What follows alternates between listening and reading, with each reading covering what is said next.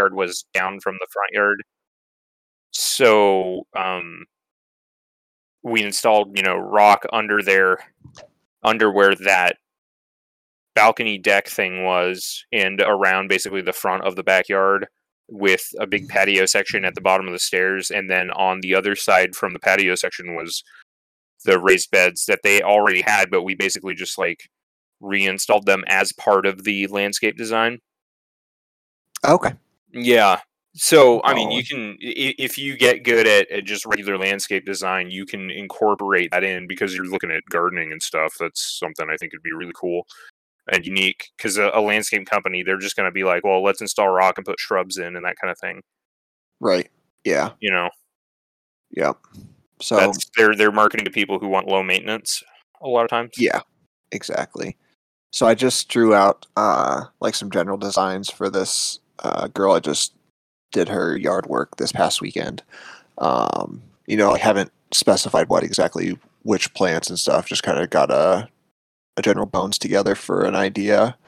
Cuz she's got a, a pretty good sized lot um that's just clearly not been taken care of uh, Mhm. for a long time. I I mowed it on Sunday and it took almost 4 hours. And it's only like it's less than half an acre.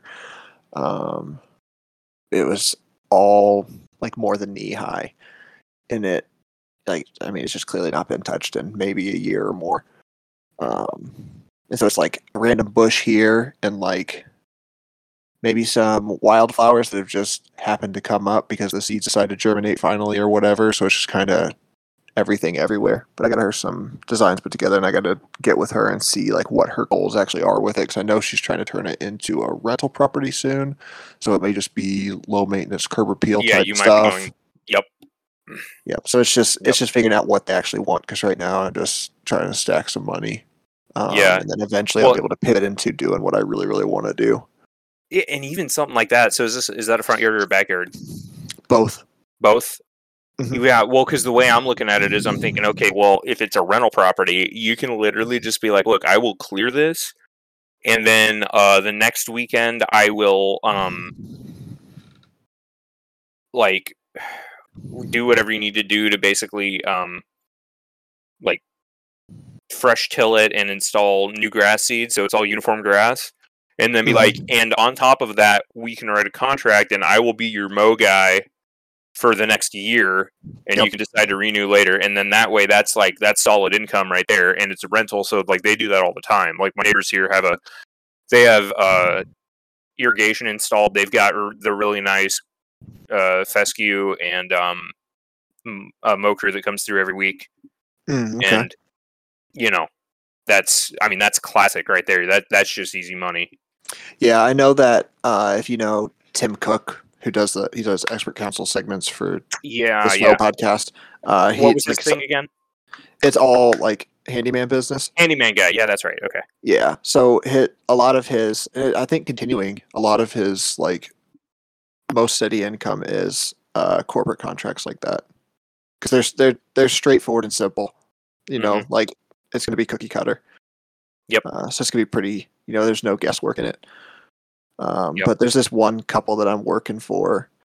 Um, they've been at this property for 37 years, and it's just like one of the most gorgeous properties I've ever seen. Um, they're maybe two thirds of an acre, but there is not a blade of grass to cut on any of it. They've like installed gardens of some variety or other everywhere on their entire property, and it's not like food producing or anything like that is like pretty much low maintenance stuff that's just like a beautiful Mhm. work of art everywhere. It's like rock gardens here, and then there's like a an art studio in the back, and a little like uh sort of like a pergola type thing in front that they've got some sort of vine growing over that's like got stone benches all in it for like a hangout spot, and there's a spot Nice. that's clearly like a meditation area. And an area for hammocks and stuff. It's just so gorgeous, and I'm just there like helping them maintain it because they're older, and it's you know they Mhm. they see the trees there and they're like, all right, this is the shape they're at currently. This is kind of what I'm feeling it should be. And I'm like, all right, cool. We can make that happen. And it, I mean, it's just a blessing to, to be able to spend time in that place. It's so gorgeous. nice Yeah, And they love me well, uh, already. That's great. That's good. Build that relationship, and I mean, your older customers are going to be the ones that are going to be huge word of mouth customers for you, like advertisement. Yep, exactly. Yep. So, uh, Hey, Jake. how's it going, Jake? What's up, guys? How you doing? Just listening to you Good. jibber jabber. Yes, Heck sir. yeah. Uh, I don't, Sound I like don't you know might why. be a bit far from the mic. Oh, I, uh, maybe my, my I may need to switch it. Hang on a second. Yeah, I was going to Sometimes, say, you know, think it you're on screws up the uh the thing. Hang on. You're on the default whatever. Yep. Hang on. There you go. How's that? Oh, Perfect. beautiful. Perfection. Buttery smooth. Yeah. All right. Cool. I don't know why it does that. Like it just for Mm, doesn't switch. It just will. I mean, I guess I don't really use it that often, but it's kind of a weird. I don't know. Just switches weirdly. I Yep. was. uh, I don't know why I'm interested in it because it's like pretty irrelevant. Also, I don't know. It's one of those things where, like, I, I don't know why I'm into American politics because it's irrelevant, but really interested in the Canadian election for some reason. oh, jeez, really? yeah, and the results are coming in. Like I don't really, I have. It's it's more of like curiosity to me. Uh, because I started watching this guy on YouTube who does. He's I'm putting air quotes around it. He's a conservative Canadian. Um, but he's he's a gay guy from BC who's a conservative Canadian. And I wouldn't really say he's conservative, at least not in the American sense or the Oh, United, United States sense, but he's he's very pro middle class, very pro consumer culture, uh, like you know, the, like the '80s, '90s consumer culture, that kind of thing. Mhm. And um, and I, I find he's just very interesting. He's also a smart guy, uh, but uh, he's he does these videos where he covers their party, and you know, they have a parliamentary system, so it's different than here, and it's just kind of interesting the way that that whole thing works. And then uh, I was sort of loosely following it, and then Malice had on Maxime Bernier, who is the PPC head honcho, and um, and he like I'm curious to see. So they sort of Ron Pauled him a little bit because all of the polls were showing that that his party was actually polling better than the Greens. But every time they would show like who's in the lead, it would always be everybody, including the Greens, and not the PPC. Which so it was like one of those where we're just like, straight on hold.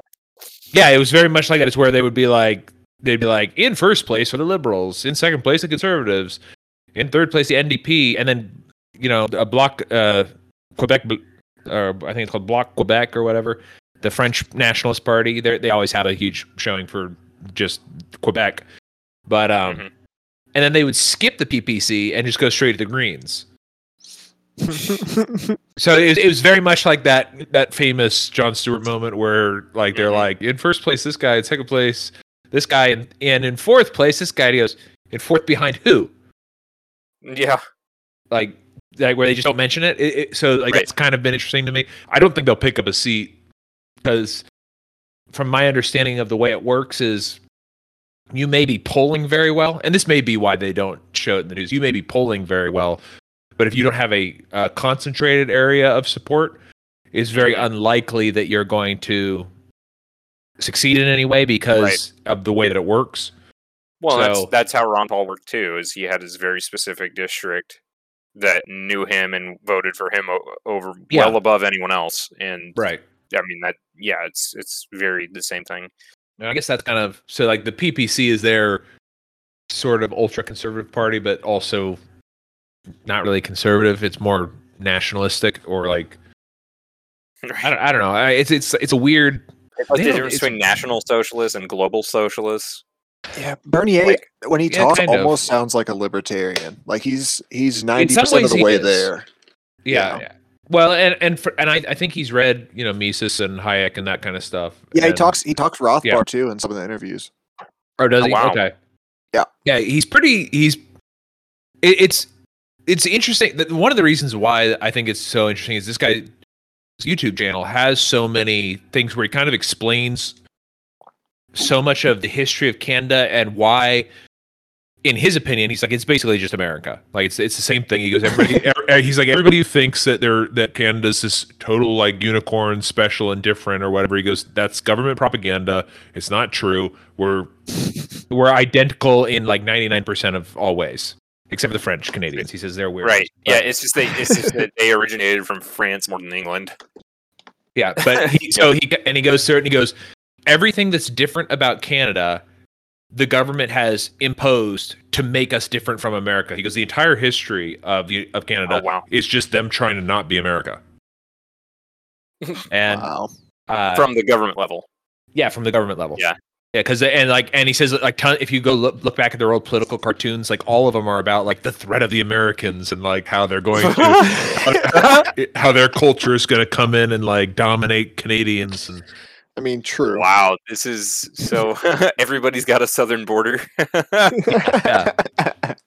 Yeah, I mean, it is, it is really funny to to do, to see. I was it's just a really like since I've kind of like now know a little bit more about it. I'm like, oh, this is actually a lot more interesting. I, I never even really thought about Canada, right. and and, uh, and well, and actually, he brings that up in some of his videos. He goes, he goes, I know for all my American listeners, you guys never really even think about us, and he goes, but no. all we ever think about is you. wow. There's a meme in Uh, there somewhere, like a yeah. Oh, yeah. broken up couple. Right. yeah, Yeah, I there's think- I think some, so. Some pop breakup song in there. yeah. Um, so, uh, uh, what's everybody? What, what do we got today? I kind of, I, I, all I had thought about was like, oh, I'm, I read more of this book, so Uh, I've read uh, maybe a quarter of Against the Grain, so I am happy to talk a little bit about that. I think that's kind of interesting. Um, I don't know. I mean, the conversation can kind of wander where it's going to wander. Like, I I have these I have very ups and downs these last couple of weeks about like where the world is, and. I'm I'm at this point I'm leaning toward we're going to be forced into intentional communities very very very very quickly like way more quickly Mm. than like i like every week i think it's sooner than Mhm. than like i like I, if it, when we first started doing these i think i was predicting five or ten years or something and then i was Yep. like well probably about five years and then i think maybe a couple weeks ago i was like yeah it'll probably be you know two and a half three years now i'm like it could be next month that like everything's done right. and Damn. Well, and and this is why like hanging out with um our friend Carr last weekend I th- was nice because he was constantly like, no, like there, there's a list of all of these states that are kind of pushing back a little bit, and yeah so that might keep keep that at bay for at least another year, but we'll see. I mean, we we can see with the the election itself, like uh, there there's still um voter I DA down I- in yeah. Georgia is working on getting you know access to the ballots from the 2020 election and you know so that's Yeah. still in the process but we still have biden for president so it's just like well i don't know Well, I mean, but this is like my thing about this is that I don't even know that the United States will make it to 2022. Ah, Yeah. man. Like, it's, no i i'm, I'm i agree yeah, there's. I, well, I, I don't. I don't know. Do you guys feel? Uh, do you guys ever follow? Uh, do you, or are you following the uh, China Evergrande situation? Haven't heard of it Okay, No. so so they basically their version of Lehman Brothers is going bankrupt. currently. Oh yeah, yeah, yeah, yeah. Okay, so Okay. and it's but it's different than Lehman Brothers because at least when Lehman Brothers went bankrupt, there were actual physical properties that were would be Mhm. repossessed and liquidated and resold. Evergrande like pre-sold apartments in buildings my that are never going to be complete.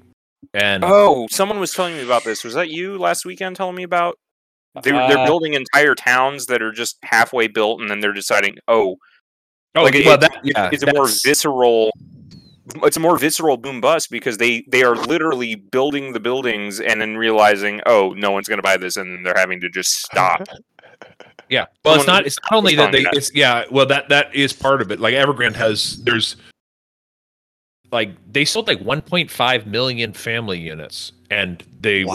will and they'll never finish those. And and those people partially paid for them already.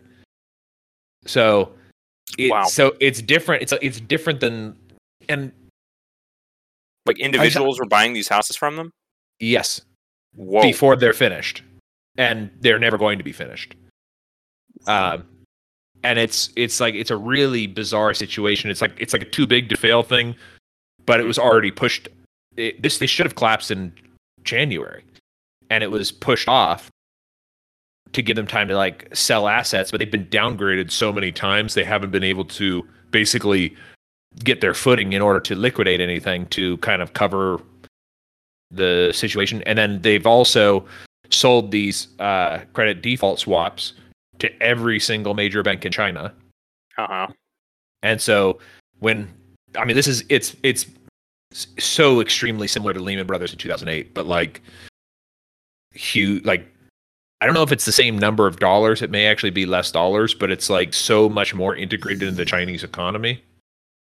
Hmm uh, that this is this and then so but this is something that's kind of interesting i don't know if you guys want to get into this and it may and i may not have a full enough understanding of this but it's something i was thinking about while i was working today is so if uh so there's a couple things. One is china uses the yuan that's their currency right so and there has been a lack of demand for yuan lately but people still use it and they use it internally and if this kind of happens and basically the yuan becomes worthless, then there's and we can already see that this is something that's happening currently is that dollar demand is going up, which is probably one of the reasons why inflation is not as bad as it should be. Uh-huh. Uh, is that you have this sort of international dollar demand as dollars are replacing the yuan in a lot of places, and and a lot of it's too is chi- the Chinese using it play in different places uh, where they are, uh, Okay. where they were using yuan. Those places are no longer accepting yuan, Is so now they're using Isn't dollars. Hong Kong like 100% on the dollar? Um, I think they use the Hong Kong dollar, which is pegged to the dollar, Oh, okay. but I don't I don't know. I'm not 100 percent sure on that, but Okay. Um, so if China no longer is using their currency and they, you know, switch to, I mean, ultimately it would be great if they would switch to crypto, but their country doesn't, their government doesn't like that. So, but their government does use dollars. So if their government goes, okay, well, we're going to use dollars, and now you have a billion people in a another country increase their demand for U.S. dollars, and then in addition, you have the reverse repo market in the United States, which is basically pooling money out of the economy.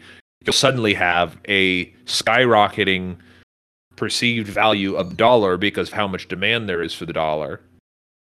And which would create a deflationary bust, not what we would expect to happen with, because of how much they printed. Like the situation is so bizarre that somehow they've been able to create all of this money and yet the rest of the world is so much more screwed up than it should be that there could be a deflationary bust due to demand for a currency that is not stable but much more stable than the currency being used domestically in those countries Huh. which is just is just wild to think about that and then at the same time the reverse repo markets in the united states like bil- like billions of dollars are being pulled out of the out of circulation every month. So it's this it's just such a bizarre it's just a really bizarre situation. Like and yeah. but I guess on the on the bright side for I mean for it, first of all it's temporary. There's no way that the dollar survives uh, Right. what they've done. But right. Well, it, on- to me, on the bright side, I would say yeah. relative. Yeah, the bright side, I would say the silver lining is people who believe in Bitcoin. Relative to the dollar during a deflationary bust, if Bitcoin loses a lot of value, you can purchase more Bitcoin. With a stronger dollar, in and that may actually set you up for more success further on. So, because I mean, if you, I don't know how much you guys pay attention to price of Bitcoin. Like Bitcoin was down eight percent today, and I think a lot of it is. I don't think a lot of it's because of dollar strength, although part of it probably is because the dollar did go up in value relative to a lot of currencies today. But I think I think one reason it was is that because of what's going on with uh, Evergrande, a lot of people are liquidating their crypto holdings in order to cover margin in foreign markets. Sure. Yeah. No, I can see that. Um, I was just thinking, like the the way that I'm kind of looking at it is, uh, yeah, wow, it did go down. See, I well, for one, I only look at uh, my Bitcoin price. Like I I check it all the time, but I don't actually think about it in terms of like USD price because I'll be like, Yeah. look, it's maybe on a week to week basis I could see like really caring about it, but like day to day, I just I'm kind of like, well, you know, I I'm not spending it right now anyways, so Yeah, well, actually, right now but- on, on day over day, it's down almost twelve percent right now. Which, but I mean, yeah, and I'm I'm definitely scheme, seeing that, but I don't yeah. think I think in the grand scheme of things, we're you know, um, that'll be interesting to see how that plays out. But what I was thinking, uh, in bigger picture, is that these countries are going to see what El Salvador did, um, and they're going to think, okay, I can either plug myself into the U.S. dollar and be subject to the U.S.'s monetary policy and be subject to basically U.S. economics, or I can say whatever crypto and hopefully Bitcoin because it's smart. Um, I, I'm gonna pick pick Bitcoin and say this is the free market, just figuring things out, and you know it's worth more. It's going to be, you know, more and more scarce over time, regardless of what the dollar does, and they're going to try to maintain their stability that way. So hopefully, see something that I wonder about is that these larger countries, China, Russia, Canada, um, you know, I guess what we what we would call first world nations. Yeah. Um, I think they've got this like rose colored glasses look at the US where like if if you know we have to go to the US dollar we will. Whereas I think it's the third world countries that are going to be coming first or I guess what they call second world countries would be coming first. So El Salvador a lot of like South America those are going to be coming online to Bitcoin before some of these bigger nations that are you know still thinking in this like modern monetary theory idea.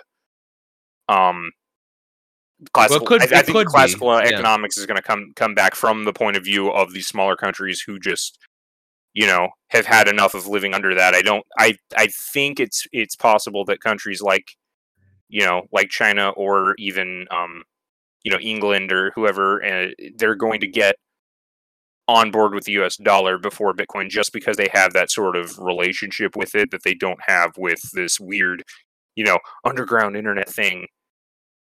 Well, I think that I think that's you know in terms of governments, that's sort of the I think. I don't think that they either they. I don't want to say they're stupid because I think people miss uh, misattribute stupidity to Right. um, malice, or maybe not even malice, but like extreme self interest. So I Right. don't. I think that like this is something that if you're heavily addicted to the power of controlling a currency or being able to uh, create new currency or get it for cheap, um, what's the what's that effect called? Where like the the first person who gets it, it's worth more money to them. Uh, the Cantillon effect. Cantillon effect. So, Yep. like these larger central banks in other countries, like even if it's the Chinese central bank, they're going to have access to large amounts of dollars with the higher purchasing power. Uh, the same as like a large investment bank has that access uh, before the downline uh, of the normal people, and that's why you know Bitcoin is a true grassroots money. Mhm. It's it will it will I think replace a lot of these old things, but not from any. I, I mean, just by the nature of what it is, not from the government itself. The government's not going to come in. I mean, like El Salvador, they did, but even in that case, it's a little bit different, especially since, like, I would even. I mean, like El Salvador's economy is smaller than large numbers of American corporations. So, Mhm. like, this is even in these smaller examples of these countries them switching over or even partially switching over in the case of El Salvador um, they're not a they're not fully switching over they're just trying for some sort of stabilization in the population so that because in countries like this when your government's overthrown everybody gets executed so um, I think these governments kind of go like okay look we need some sort of stabilizing force and right now that's not uh, it's not a sure thing that's a dollar, but they also don't have they're not used to the Cantillon effect being theirs. They are they Right. receive this stuff Right. later anyways. Whereas China or even like Mexico or someone like that, Mhm. um, which you know everybody always makes fun of Mexico being poor, and like globally speaking, it's not. Um, it's uh, it's just relative to the United States, it's poor, but in even these other cases, they still have access to the currency first with a higher purchase value than further on down the line.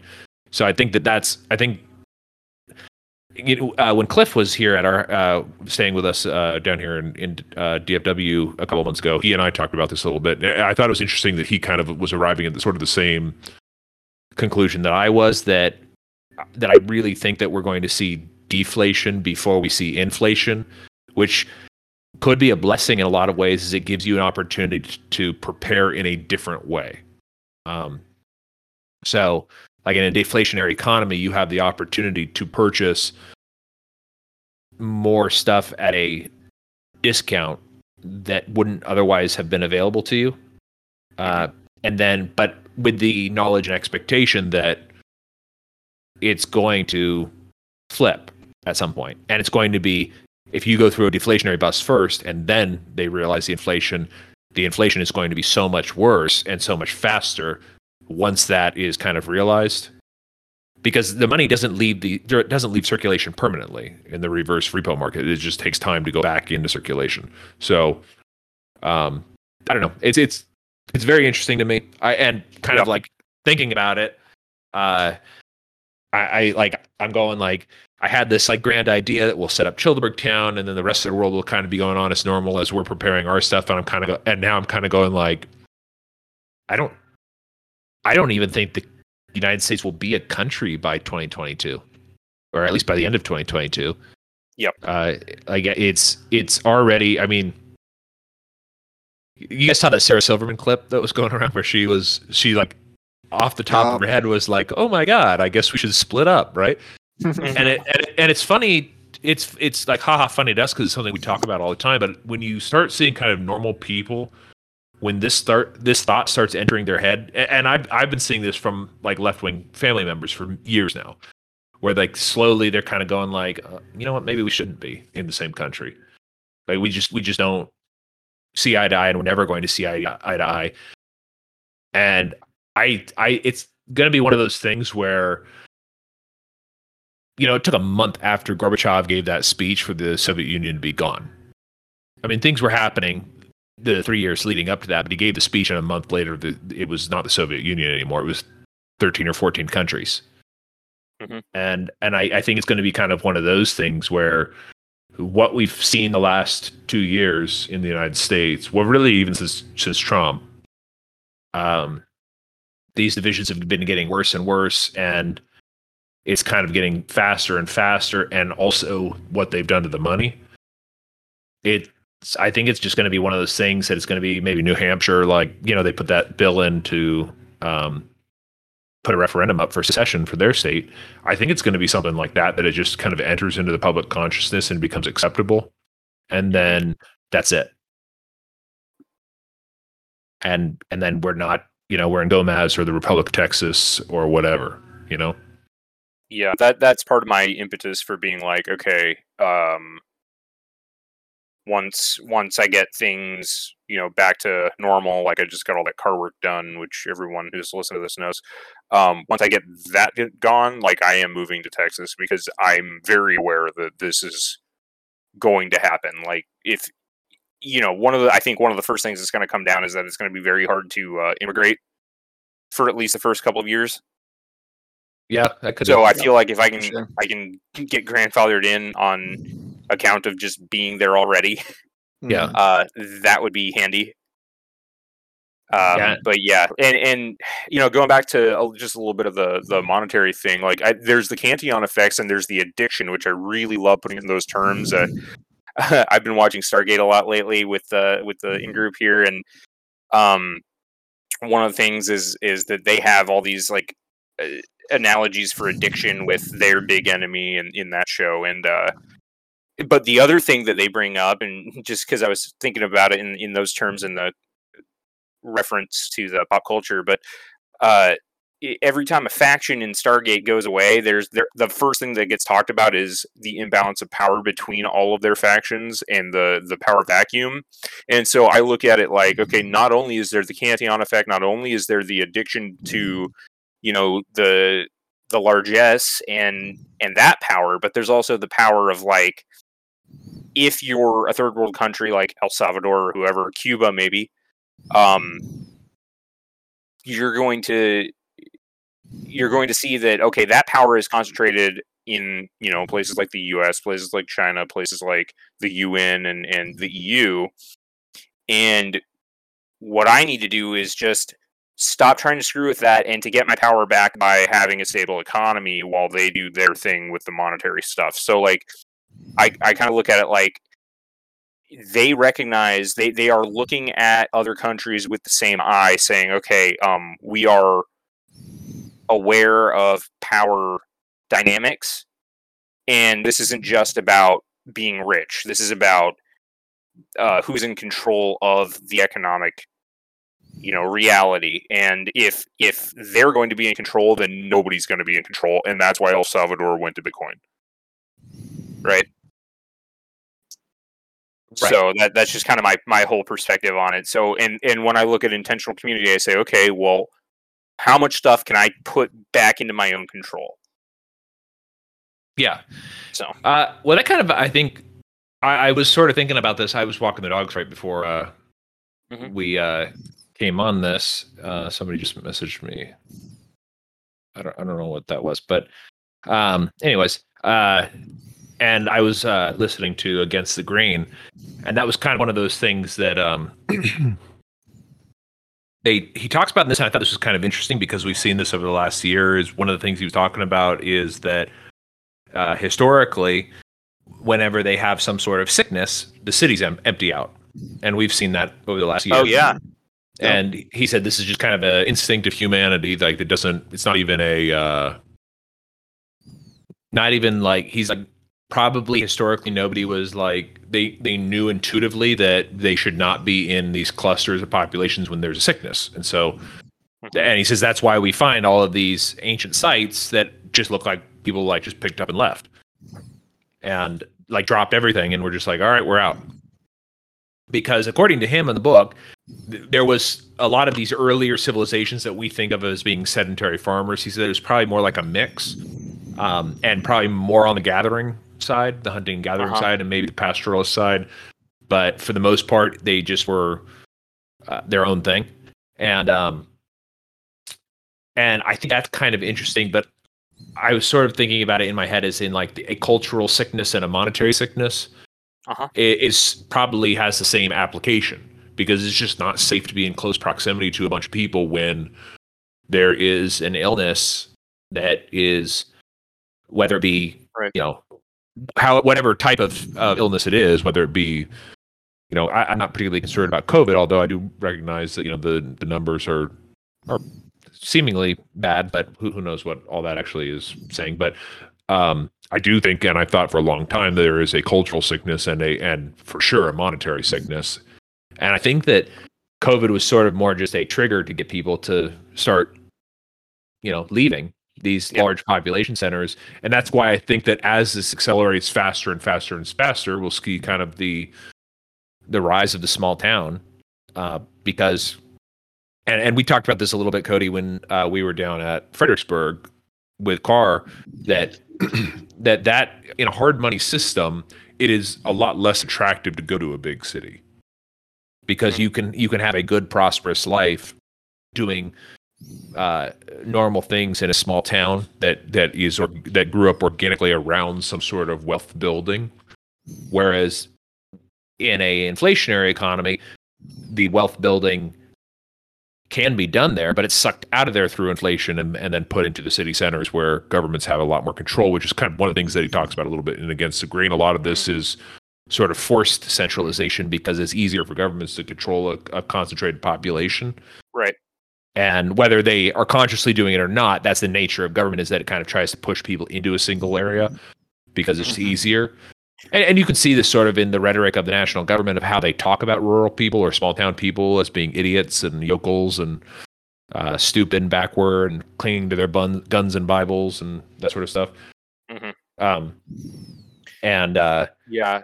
Well, I mean that's a that that's like a common theme with like dystopian novels. Uh one of the one of my favorite like not not to drag anime into this, but I'm an anime guy and one of my favorite is Psycho-Pass and they it's basically like they're they're kind of ripping the whole thing off of uh Philip K Dick. And their one of the big themes is that like towards the end they end up like going out to the farms and and finding you know the guy hiding out there to, to go fight the big bad guy at the end and all of these farms are just run by um machines. Like it's all automated 100% everyone lives in a city. Everyone has one of those like emotional wristband things that tells you whether or not you're getting crazy and you need to calm down right?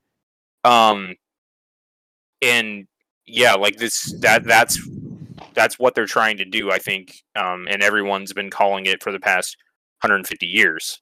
Oh yeah, yeah. but and, and so something that leading off of that something that i was thinking while you were talking was how much of this like getting out of the cities idea is due to sickness? And i'm sure that sickness is a thing because people kind of recognize you know i think people know how to handle their health even in primitive times like like they they might might have recognized that. But how much of that is just sickness and how much of that is recognizing a power dynamic noticing like these political shifts? Because these political shifts i think tend to happen at the same time Mhm. and how much of that is just a correlation that isn't necessarily a cause where it's like i can like we're in plato's cave and it's like okay i see that the sickness is going around and i instinctually like i don't consciously know this but i instinctually instinctually recognize a power shift happening and i'm like oh crap i gotta get out gotta get out of here right like i mean and i think that instinct is why you've got jack spirko for the past oh god at least two years yelling get out get out get out get out get out get out get out get out get out get out on tsp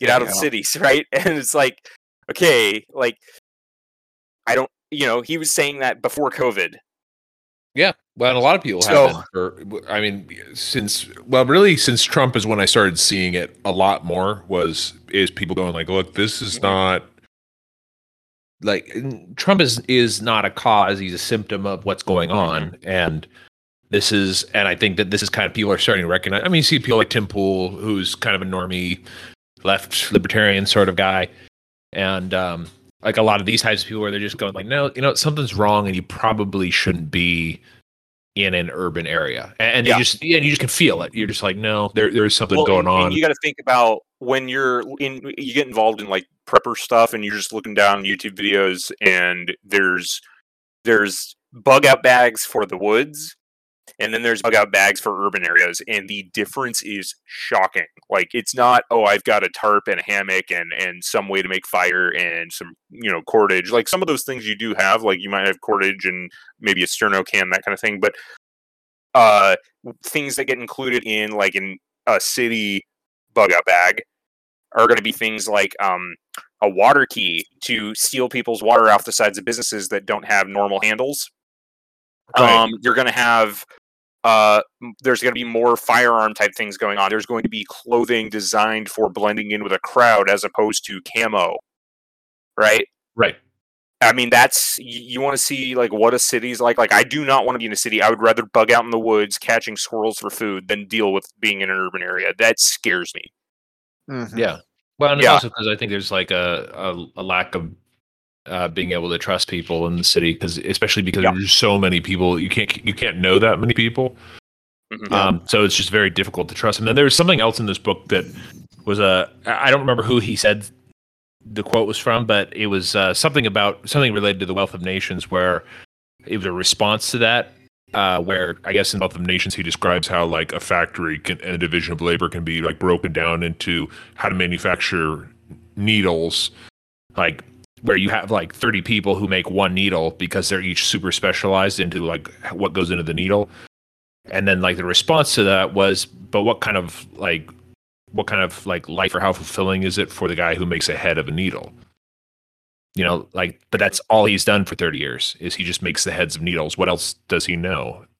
And Mhm. and the book talks a little bit about that is that in order for people to settle down and become sedentary there was a great sacrifice of skills and knowledge and so and he kind of says that's why he's a he's more of the kind of gradualist view on this is he goes like if this if your lifestyle is this enormous amount of knowledge and how to do so many different things and then you give that up to toil for three times the amount of time that you used to work Mhm. to get the same amount of food and probably less nutritious food um like yeah this book really makes me sympathetic to the anprims Yeah. but oh uh, yeah, like, but but I going through it and like thinking about it because like I like I'm very very highly specialized. I I code, and I code very specific software, and um and I've and I've done it my entire career. I do all back end software development with financial calculations specifically to pay people, and I've always done that or taxes. Those are the two things that I've done: taxes and Mhm. and and calculations on paying people, and it's extremely narrow. And granted, I have other skills just because I'm interested in other things. But um, Mhm. if like if it was sort of that wealth of nations sort of division of labor labor thing, and like that's all I did 20 hours a day is code payment stuff. Like what kind of what kind of life is that? And also what kind of like not just human like but animal like existing in the world. it's just kind of like a weird like it's Yeah. like odd. It's very odd, and like and the way he puts it in the book, I'm just like, oh yeah, that, that's interesting because that is really weird. Like, Well, and that's been on my mind like crazy too. And I, I talked to you a little bit about that uh, while I was visiting, but uh, it's like just my own job, and I'm you know very on the opposite end of the the ladder. There is that I'm at a sort of a base level. Like I, I'll admit it, I'm an order selector, which I won't tell you where, but if you know what that is, you know what that is. You're throwing boxes, putting them on pallets, and sending them off on trucks. Okay, so if I do that for eight hours a day, and it's the same job over and over and over, I'm, you know, bending down, picking up a box, throwing it. Um, do you think anyone who's into farming or any sort of like normal, like any sort of varied lifestyle that was before industrialization, do you think that these people were doing the same repetitive task for eight hours straight every single day on, you know, a flat, hard concrete surface and destroying their joints? And like, it's insane.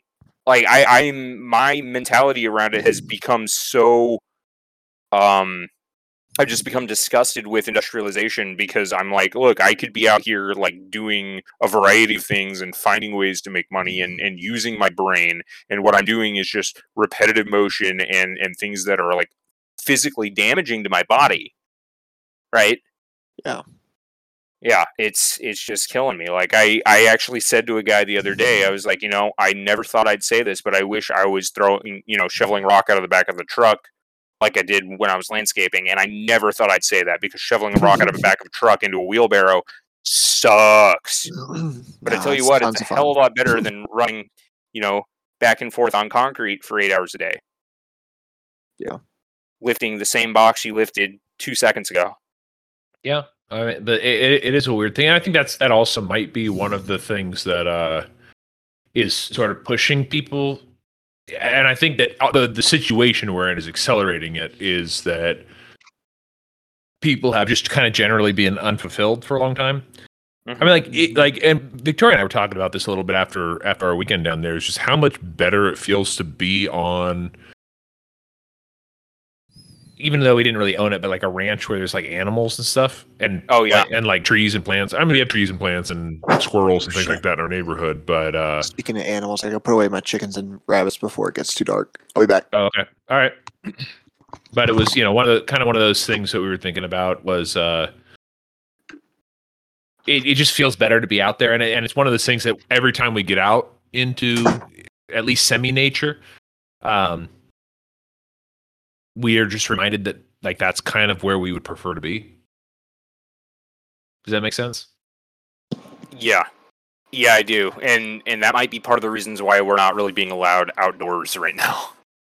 Yeah, uh, and, Yeah. that, and that might be so. They yeah that I, I I yeah it's it's just such a weird like I I don't I really don't think this is I think it's what's going on right now is too big to be a grand conspiracy where everything's being orchestrated. I think that this is we're at a natural point or a natural conclusion of the state and Mhm. um some is somebody messaging on the uh Oh, saw, I just I was just tagging him to let me know when he's back because I muted him because I could hear his doors and stuff. Oh, okay. Because okay, Yeah. I, I, it pops up. I don't know how to work this thing, but um, but yeah, like it's um, I think it's like the natural direction of government, and it's also the natural direction of sort of what we've created here. Because like, because the thing is, I also don't like poo pooing it or be like that that extreme about it. Like I think our I think our civilization has developed a lot of amazing things and and really just a lot of miraculous things. But I think sometimes uh, it like these things get developed and they are amazing and they do make life easier in a lot of ways. But we're also we need this to be integrated into our lives, kind of, or like into our humanity. Like these things need to kind of be integrated. It, you know, factories were invented and people were moved out of farms into factories. And it took time for, and maybe that's not even done yet, but like it took time for that sort of be integrated in, or like, or sort of like what he talks about in um, Against the Grain, where people became sedentary and it was not a sudden thing. It was it was over multiple attempts to become sedentary. And like they had the knowledge and a lot of times they just chose not to. And i've i've actually often thought about that kind of concept as well where people just choose not to do this. So like for example what if you know we're talking on the internet right now we use the internet extensively. I think it's possible. And speaking of stargate you remember the Nox in that or the Nogs? Yeah, they're my favorite race. Yeah, the Nox. where they yeah, where Yeah. they just they just sort of like decided that they would still have technology and stuff, but they just were like, no, like we're going to live in nature mostly. Uh, because they just decided Yeah. to do that. Like, what if they have things that are useful to them, but they don't. They they specifically avoid all of the crazies. Yeah, exactly. So like, and that was kind of the thing. It, like at the end of that episode, when like their ship like appears or whatever, and it's amazing like high Mhm. technology ship and stuff. But it was Yeah, sort of city in the sky. yeah, and they were just like, well, no, we just like we prefer to live in kind of in harmony with nature and all that sort of stuff. And I, I wonder if that's going to be just something that happens with humanity is just at some point like we just go like, eh, you know what, the internet wasn't for us, or social media just wasn't for us. It's something Yeah. that that we created. It's something that people like. We use Twitter a lot. You you and I are on Twitter. Well, you're not anymore, but I'm on Twitter Yeah. a ton. Like, uh, but I, it is getting to the point with a lot of this where. I don't know if we're ever going to actually make the decision, but it's something that has now entered our conversation about like not having cell phones anymore, just switching back to a landline, and right. and just not using the computers at all when I'm not working. And, yeah. Well, I uh, think that kind of thing. I, I I don't know if it's just that like society will do that. I think it's like individual groups of people will say like and they'll have a strong cultural thing not to almost like they're going back to being Amish, right? Like we, were- we were talking about that. And I think a smaller group has to decide because this is the thing about the Nox too, and I know it's just a stupid TV show, but um they they had a very pacifist view on the world. They said, "No, we will not harm another living being, even if they're in, literally in the middle of attacking you." Yeah. Um, we have ways of dealing with it. We can turn all our shit invisible. We can get out of here. We can teleport. We can do all sorts of stuff. They had amazing technology, and they said, "We aren't gonna. bu- We're not gonna bomb people. We're not gonna shoot people. We don't care. Um, this is our ethical position, and we're we're sticking to it. And I think it's it's a good thing for any whether you're just uh you know a libertarian uh defensive violence user or a full-on pacifist that, that those communities are the ones making that decision i think i'm not sure that i'm not sure that society as a whole will make that decision Yeah. Well, and but and it, but it could also just be like what you're saying is it just could be that just certain people do it. And yeah they do it and and you know that may draw more people in Yeah, but I mean, and you think about it too is a lot of people, you know, the Amish are a lot of times the butt of a lot of jokes and stuff like that. Mm. But they, their society and their way of life has out is long is older than the United States and will probably last longer than the United States. Yep. Um, so there is something to be said that if you're talking about like I'm not sure how you would define civilization, but um, you know, they'll they'll probably be around longer than you know the American way of life. Um, right and it's there's something to be said about that. I, I, I you know, and yeah I- i think it's important not to view a civilization as like the state that it's under so if Yeah. you know like the us isn't a civilization that's a gang of thieves and murderers who are in charge Right. of a group of people like so the the amish aren't you know under any one guy they all have their own preacher or whatever pastor that they go to um but the amish kind of we can call them the amish collectively and they're okay with that and i think you know we we could even do that for for any group of of intentional community like we're talking is we just say hey th- these are the guys that are You know, they're just a little different. Yeah, and, Whatever know, those the name is for that. Right. Yeah, and they're and they're and in the case of the Amish, they've been able to resist a lot of stuff that, um, Yeah. probably was very difficult to resist. So, uh, you know, I, I think that I think that's interesting. It's also kind of a a white pill to use the modern parlance or whatever. Is that like Mhm. they figured it out? I mean, like, and I'm sure it hasn't been easy always, but like those videos I sent you about uh those beachy Amish. Yeah. Um, where like he was asking him about something, they're like, well, we're aware of it, we just don't really think about it that much. Like like the like stuff that's going on in the wider world. They're like, that's kind of the the wider world stuff. And you know, a lot of people will say, oh, if you don't pay attention to the wider world or whatever, you know, Right. uh, you know, and they're just like, well, no, we trust God, and um, you know, our life is our we live our life this way, and we teach our children to live their lives in a particular way, and uh, what comes, whatever comes, comes, and we'll deal with it uh, the way we've always dealt with it. And for you know, 400 years, they've dealt with it pretty well. So Yep. Yep, and that you know that's a concept that I've mentioned multiple times here before. Is just that, um, you you have to have some uh, amount of stoicism and recognize what you really have control over. Um, and we're so plugged into like the news and everything, and you see like a murder happened in a town, you know, two hours away, and it's like, well, what am I going to do about it? You're just getting me angry and intense for no reason, and now that's going to bleed into my life. And so they're they're sort of reinforcing this this negative energy that is going to end up you know hurting everyone um, Yeah. when no, none of those people can do anything about it anyways Yeah, I think that's Um, part of that. The the cultural Yep. disease, I think, is just that Yep. there's, and and really, it's it's you know how like what what in against the grain he's talking about is like you get these urban centers that grow to a certain level, and then they break up and maybe to play into a little bit what you were talking about before is that our urban center with the help of cable television and the internet and all that sort of stuff has basically grown to be worldwide. And and that might be part of the issue is that it's it may not be a disease that's going to separate us or whatever but is a cultural sickness and um you know sickness of spirit or whatever. And it's and it's spread through just their really you being connected to people that you probably shouldn't be connected like us three and and the people the Childebergers and stuff like that. We should probably all live in a town. But like there are so many people that somehow impact your life but not really like i mean like all of the, what was the what was that thing that um there was some sort of award show or whatever somewhere? Um i don't know what it was but So Everybody was complaining. was it emmys? I i i never remember what all the awards are. Talking about yeah. it was too white or something Well, they were. I guess the thing that everybody was complaining about is that nobody was wearing masks, and it was quote unquote outdoors, but it was actually in a, like a in like indoor te- like in tents. It was just it was just temporary buildings basically. So yeah, That's like, amazing. well see it's Yeah. outdoors That's Yeah, like, amazing. right well if i if they can use that excuse we can use it at Childerberg. right exactly Yeah, I it was like it was like the most bizarre like but the thing is it's funny and and like I, I do enjoy complaining about it but I don't give a shit about these people like I don't even watch their movies or whatever I, I don't know what an Emmy is for is it for movies or is it for TV Yeah, Emmys were movies, I think, because uh, they were Okay. just talking about because the the two white thing was, I guess, there was a lot of um awards the for Oscars best were actor. too white.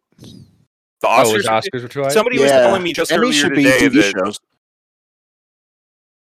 Go ahead, okay I don't I don't know what I don't know what everything is for No, I think Emmys Yeah. are. I'm looking it up, but I think Emmys are TV shows because it was like an Oh, old, an old okay. joke. If you're being really dramatic, I think it was in Benchwarmers. They called him daytime Emmy. Gotcha. Oh. That's right. Okay. Yeah, that might be a TV. Yeah, but yeah, they were they were Academy saying that the Awards. I guess they were saying the Emmy was too white because uh, there were there were no people of color who got awards for best something actor. Huh.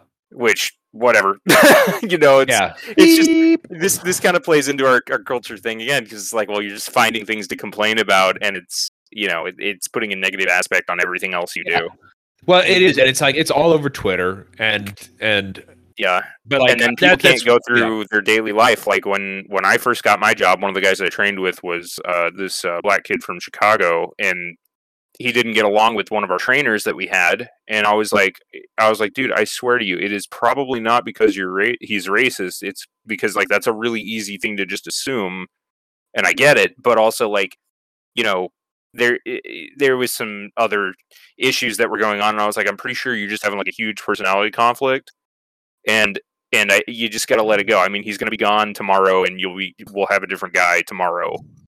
You know, like I. It, it bleeds into everything else you do, you know what I mean? Like you, you see it on TV all day, every day, and then all of a sudden it's like, oh, this is a big issue. And if, if someone has a problem with me, or if I have a problem with someone, all of a sudden it's racism, or it's sexism, or it's whatever. Yeah, and I don't and I don't think that uh and you know, I'm very white, so maybe I'm wrong on this, but I just don't think it would be a thing in like in a in a small town. No, I, Well- yeah, maybe it would. I don't know. So I'll say two things on that. One is that, and I forget who said this. I think it might have been Dave Smith. But if someone is actually racist, they're very upfront about it. And two, if you're in an intentional community or any kind of small community, small town, you you have a more personal relationship with people you live around, and you know them. If you Yeah. know them personally, it's a lot harder to just be like, "Oh, it's because he's racist." You know what I mean? You you actually have to be like, "Well, why is this person mad at me?" You know what I mean?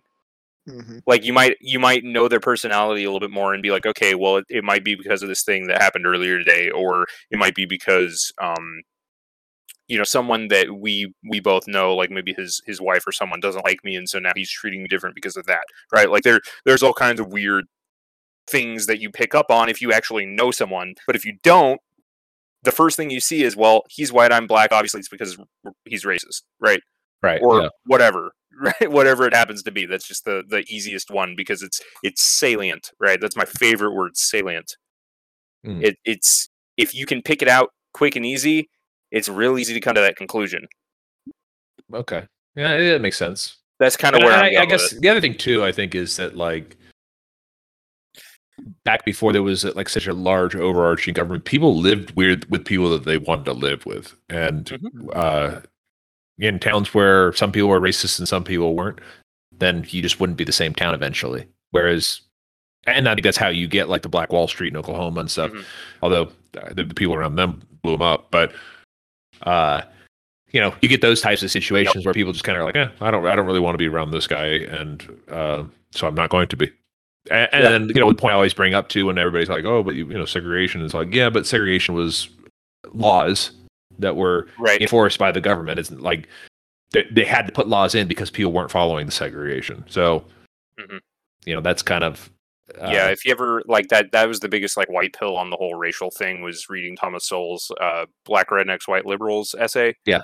and it's literally just all of the data showing that like look you know especially with the whole the woolworths boycott um people way before uh, desegregation happened before they got rid of all that were already saying no we're not putting up with this. So like in general i think people are pretty happy to live with people of all stripes. We're just like look we don't we don't think it's right that you can just like keep people out of your restaurant or segregate inside your restaurant you know and so yeah like pe- people are better than you think they are i think in most cases yeah, I, th- I, th- I found that to be true. Is, mo- is most people are pretty cool, and if they're Yeah. not, like, just don't you just don't have to be around yeah them. you just don't and and people are very good at that just being like no i'm just i'm not going to eat there then Yeah. right Yeah. Sane people are good at that.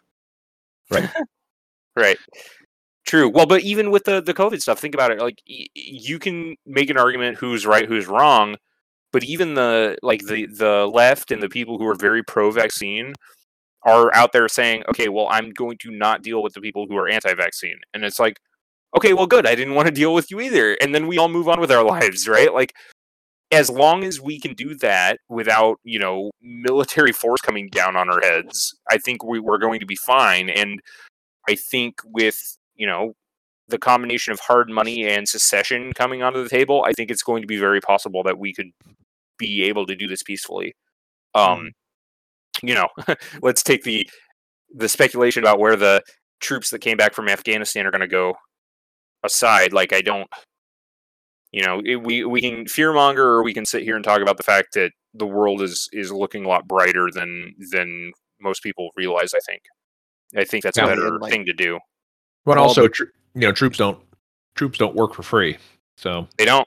If They you, don't. If you, if you don't got the money to pay them, then Right. not going to work out. Yep. Well, and and when all the, I mean, the university system is breaking down too, and one of the biggest things that they do is they give them free college or whatever, and when that becomes worthless, one of the number one recruiting devices they have is gone. Yeah. So, Yeah, you might see an honest recruiter after that. like, you really want to get right? You you really want to get um white pilled? Go check out um. I think it's uh it's on the Bitcoin Standard podcast with Saifedean Ammous. He's been working with Michael Saylor actually on his online academy. So that's I think it's just saylor.com.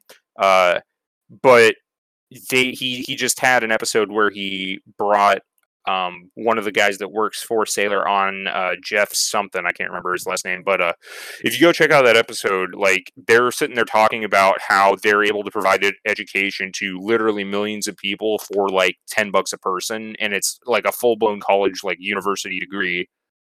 Um and all they're all they have to do right now is get accredited so that they can actually give a literal degree but otherwise like they're seeing like people in all sorts of uh, other countries use their certificate saying hey i completed this online thing to get their jobs. So they're like okay like we technically don't even need the accreditation but it would be nice just to kind of like keep up with everybody that still uses that but it's becoming archaic. Like we're entering and th- this is why i say i think the university system will collapse is that we're entering a world where all you need to do is say i've completed x training. Like i- i can go like i can make a binder that just says okay i've read these books. I've done these trainings. Oh and here's a video. Like because you've like online profiles now you can actually have the video of your sales pitch or whatever it is you're doing Mhm. um as part of your resume. You don't just have to have a piece of paper saying you're good from you know harvard or yale or wherever you know whatever community college you went to like you don't need a piece of paper anymore you can actually have the actual evidence of you doing good work on an online profile Yep. Hey, is that episode the? It's on the Bitcoin Standard. yeah on It's the pretty- bitcoin pretty standard recent? podcast pretty recent let me let me look up the guy's Yeah, name just so you can- there you go yeah um because in just I think. before that he had an episode with michael saylor they did a twitter spaces with michael Oh, saylor okay. and just talk they were talking about it on there too so they called it oh the power of online learning with jeff davidson um and right Gotcha. before that was uh homeschooling there was a homeschooling episode and then Saifedean and michael saylor on the Austrian ep- economics course that Saifedean built for Saylor, and then they end up Mhm. talking about what the university is actually doing in that episode as well. So it's just the numbers are astounding. Like the the amount of return that they're getting, the low cost that they're putting in, um, and the fact that like that even if they don't have the accreditation to give out a literal degree, like the certifications are becoming a thing, right? Like I can get certifications to become a car mechanic. I can get certifications to show that I know, you know, Python, whatever. Like I can go online. That's how my Yeah. one of my friends has for his job. He just got online certifications and then he showed up, did some work for them, and eventually got promoted and became part of the developer team. So on uh, with his company. So yeah, I'm like, dude, like you don't if you know what you know and you can write down a list like okay here's all the books that i've read here's the things that i've done Mhm. and you know in his case it was go in and write some code for him and, and show them what what they had you know uh what they wanted or show them that he was proficient or in in you know in in your case with the the lawn thing you know you can show them that you're good at what you do and that you're a, a nice guy and that you're punctual and that you're uh unique you know i, I had an idea uh for that that we can get into after a little bit just because i was thinking about earlier but um we're we're you know it's another white pill we're in a situation where we can do all of these things without the legacy system hmm And the ability to build skills and get out of a shit job has never Mhm. been stronger. And, and, Yeah. like so many people are just like completely blinded to that. You know, probably because they're so demoralized because they've been doing the same garbage for well and we've been so taught our whole long. They've gotten comfortable with it that they just don't Yeah. even look elsewhere. we've been we've been taught our whole lives like if you want a good job you got to get a degree and it's like well not anymore you know um and i keep trying to explain that to my family and they're like well you need to go back to college and i'm like no dude like you're asking me to take on debt and what we've been talking about this is why sound money i think is such an important part of our discussions here is the more debt you get into you know, and quote Jack Spirko again, it's a slavery that we do to ourselves. It's the worst kind of slavery because of that. Yeah. So, um, yeah, and and I think Saylor Academy is free too. So like I can literally go on there, just take it at my own pace. I don't even have to do so many credit hours uh, a week or whatever. I can literally just do it at my own pace. And when I'm done, just go to somebody and be like, "Hey, I'm proficient in this. Here's my certificate." You know, here's where I got it from. And and there are colleges that are taking his material and incorporating it into theirs. So it's like, okay, if his material is good enough for regular colleges, then I think the certificate is as good as a degree. But I Mhm. think too, one thing that you know how I don't know what the saying is exactly, but like uh, the tighter you squeeze, the more it oozes through your fingers or whatever. Yes. Uh, I don't know what that saying Oh, is. that's a good way to put that. Yeah, but like, Like the uh with the the mandates for vaccinations, for example, I think what we're going to start seeing is a lot more. So, as you guys know, and as I think I mentioned, I- I've worked a lot in payroll, um, and one of the reasons why people require degrees a lot of times is because it's a it's a well it used to be a very good way of telling if somebody could at least was at least competent enough to do basic stuff and one of the reasons why it was difficult to take a risk is because there's a lot of payroll risk involved when you're hiring somebody and it doesn't work out and you just fire them especially and especially in certain states like New York City or New York and New York City in particular but also like California's got these problems and stuff like that where if you hire somebody a lot of times it's very difficult to fire them because then your unemployment insurance rate goes up um, and that goes up for all of your employees, not just that employee, but there's also the onboarding cost and and then additional reporting and stuff like that. That you still have to pay all of that reporting for that customer at the end of the year, even if they only worked for you for a month or something like that. So, but with the, I think with the uh, vaccine mandates, I think a lot of employers are going to start, especially with labor shortage going on, which is an artificial labor shortage. I think a lot of employers, and they already are, starting to make kind of exceptions to their old hiring practices just to onboard people. And uh, I think what we're going to start seeing is sort of that old method of hiring uh, go away because if you're hired under the table, the risk to from the, the payroll liability side is much lower. Um, now, granted, the the risk of you know fees and things like that from the government because you hired somebody improperly is is there, but but it, since you already basically are suffering anyways and you can't hire people because of whatever restrictions they're putting on you're more willing to hire people under the table to try them out and if you're willing to do it that way you're probably willing to take on a little bit more risk and accept credentials that you wouldn't have accepted previously so Yeah. um or just you know somebody just saying that they can do it and then you go like hey let me work for two weeks and i'll show you that i can do it Yep. and uh because like I have a degree, but you know when I moved to Texas, my degree was only state accredited. It wasn't accredited in nationally, so it was only good technically in Virginia.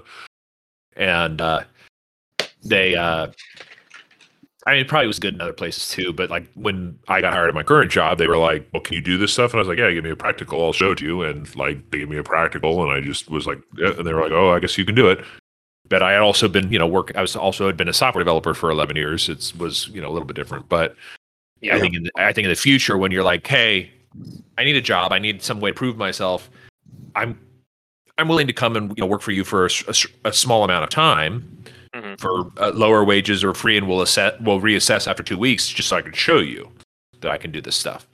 And I think because employers are already going to be skirting law a little bit, they're going to be like, okay, well, I'm willing to do this because a, if it doesn't work out, my unemployment insurance won't go up. I won't have to pay for the reporting at the end of the year because they're not really an employee, and you know all the other expenses that they would normally incur onboarding somebody, they would they don't have to pay anybody to enter them into the system. That's another thing that's like bizarre about the world we live in is how much software as a service. I mean, this is sort of another debt thing. Is basically like the software as a service stuff, where like all of your data is all of this stuff. Like there's so much compliance software with like stupid government things, hmm and that's that's basically what I worked in pretty much my entire, entire career is in compliance, and it's there's all this weird compliance stuff, but the way a lot of that's set up is to sort of tether you to this company because migrating your data that you need to be able to report to the government or you get these huge fines Mhm. is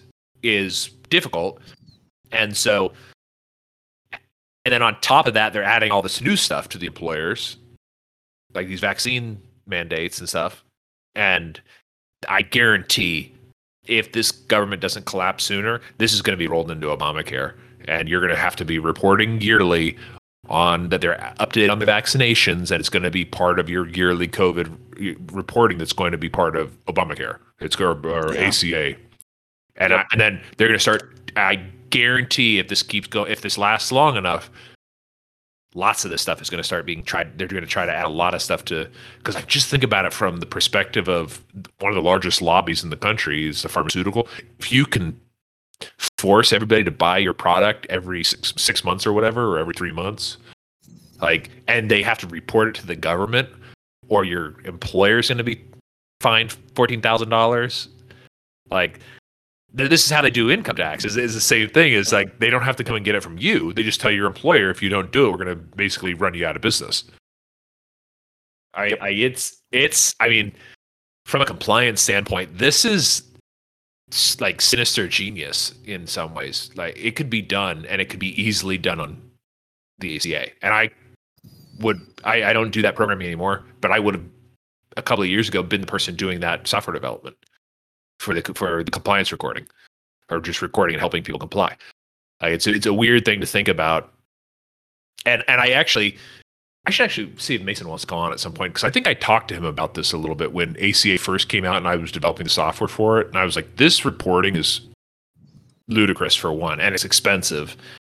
But also, I guarantee they're going to start tagging stuff onto this.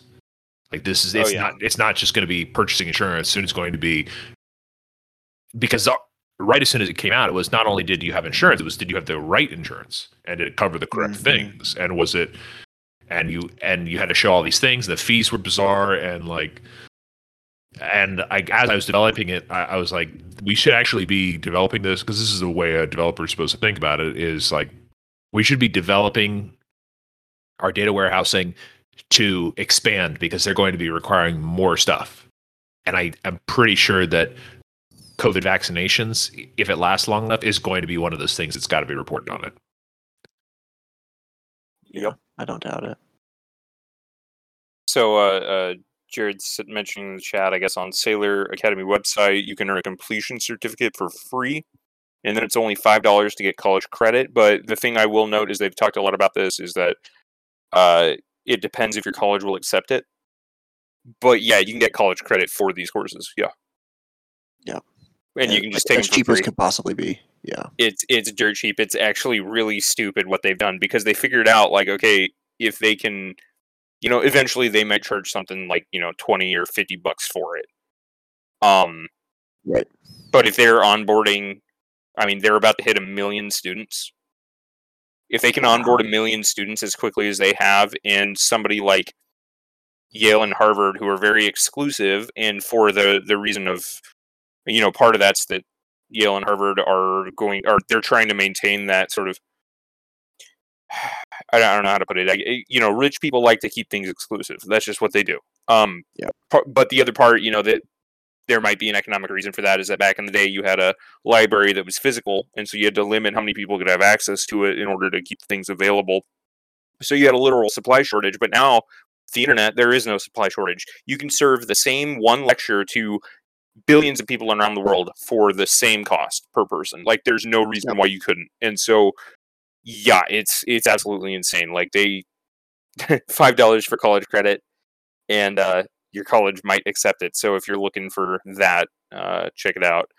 Cause somebody I geez, there was somebody that they were they were talking about one of the stories is this guy figured out he didn't even have to take the whole course. He just wanted bits and pieces of it, searched through the catalog, found the things he needed to learn, and then completed his um and I don't remember if it was if it was a college thing or a job thing, but he completed it just by using parts of it without even getting a full completion from Saylor. and so he's got like a way better job and he just took like half the course basically. And it's That's awesome. insane. And if- it's insane. If anybody listening is interested in this, uh, Saylor.org is the website, and they actually have a list of universities that will accept courses for college university credit, and it's actually a pretty decent list. There you go. Um, nothing super major. Uh, well, Purdue. There you go. Yeah, that's a big online one, isn't it? Like a lot Uh, of people that go there, it's one of those like nationwide schools. No, Purdue is uh, in Indiana. I don't know anybody who's Oh, gone okay. there online. Uh, Florida. International sounds familiar too. Is there um what's it called? American oh, what do they call it? American Business and Technology University. No, there's American something university and they had the commercial and like everybody knows the jingle. I don't know. Arkansas No. State is on here. That's pretty big too. Oh, there you go. See, if you've got state colleges doing it, I mean that's eventually that'll be most of them. Yup. That's awesome. Yeah. Yeah, it's really cool what they're doing. And they do teach regular econ, but they also offer I mean, they're making a big statement just by offering Austrian economics from Safety on there. Too. Mhm. So like yeah, it's it's a big deal. That'd be that'd actually be an interesting. I might I might take something on there. Like they've got some pretty. I know, I'm looking here. at it. Yeah. Yep. I don't I don't know which one I would take, but yeah. I want to take all the business related stuff because I'm going to need it. Like I, I still need uh, one thing that I'm really regret is that I didn't get much of a. I, I was in that like tweener year where like they weren't teaching computer stuff the way they used to, but they hadn't really done anything. Like they were kind of BSing their way through updating it all the way to like modern times. And Oh, so boy. I didn't get a whole lot of Excel practice in like high school and middle school. right. And there's some things on Excel that if you know how to do, you don't need to know anything else about computers. You just know how to use Excel, and then boom, you know how to run a business. Like Yeah, it's there, yeah. there's a lot of work. Stupid. There's a lot of work in Excel, which is bizarre to me. But well, although like I'm I'm a complete Excel idiot. Like Victoria Victoria does a lot of that that stuff for her job, Yeah. and she'll call me in, and I'll be like, uh. I can write a program to do this. I have no idea how to do it in Excel. yeah, Um, right.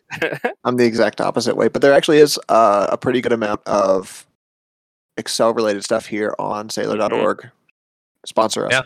A lot of a lot go. of companies use that. the, the, the business stuff, uh, Cody, for the things that you and I have been talking about. Because like one of Yeah. my one of my things that I'd really like to work on in the next year is like I really wanted to figure out some way to contribute to Bitcoin. Mhm. Um, but I I just think they have enough developers developing like the the normal stuff. And but I was thinking, Mhm. find whatever is lacking in business services. You're It- talking layer three. yeah, exactly. Layer three stuff. Something find things that are lacking in business services, things related to I, I hate to say it because I'm so against it, but payroll compliance and things like that. Um i- because the like for most businesses, at least right now, and because we don't know how long, you know, the IRS is going to exist and stuff like that.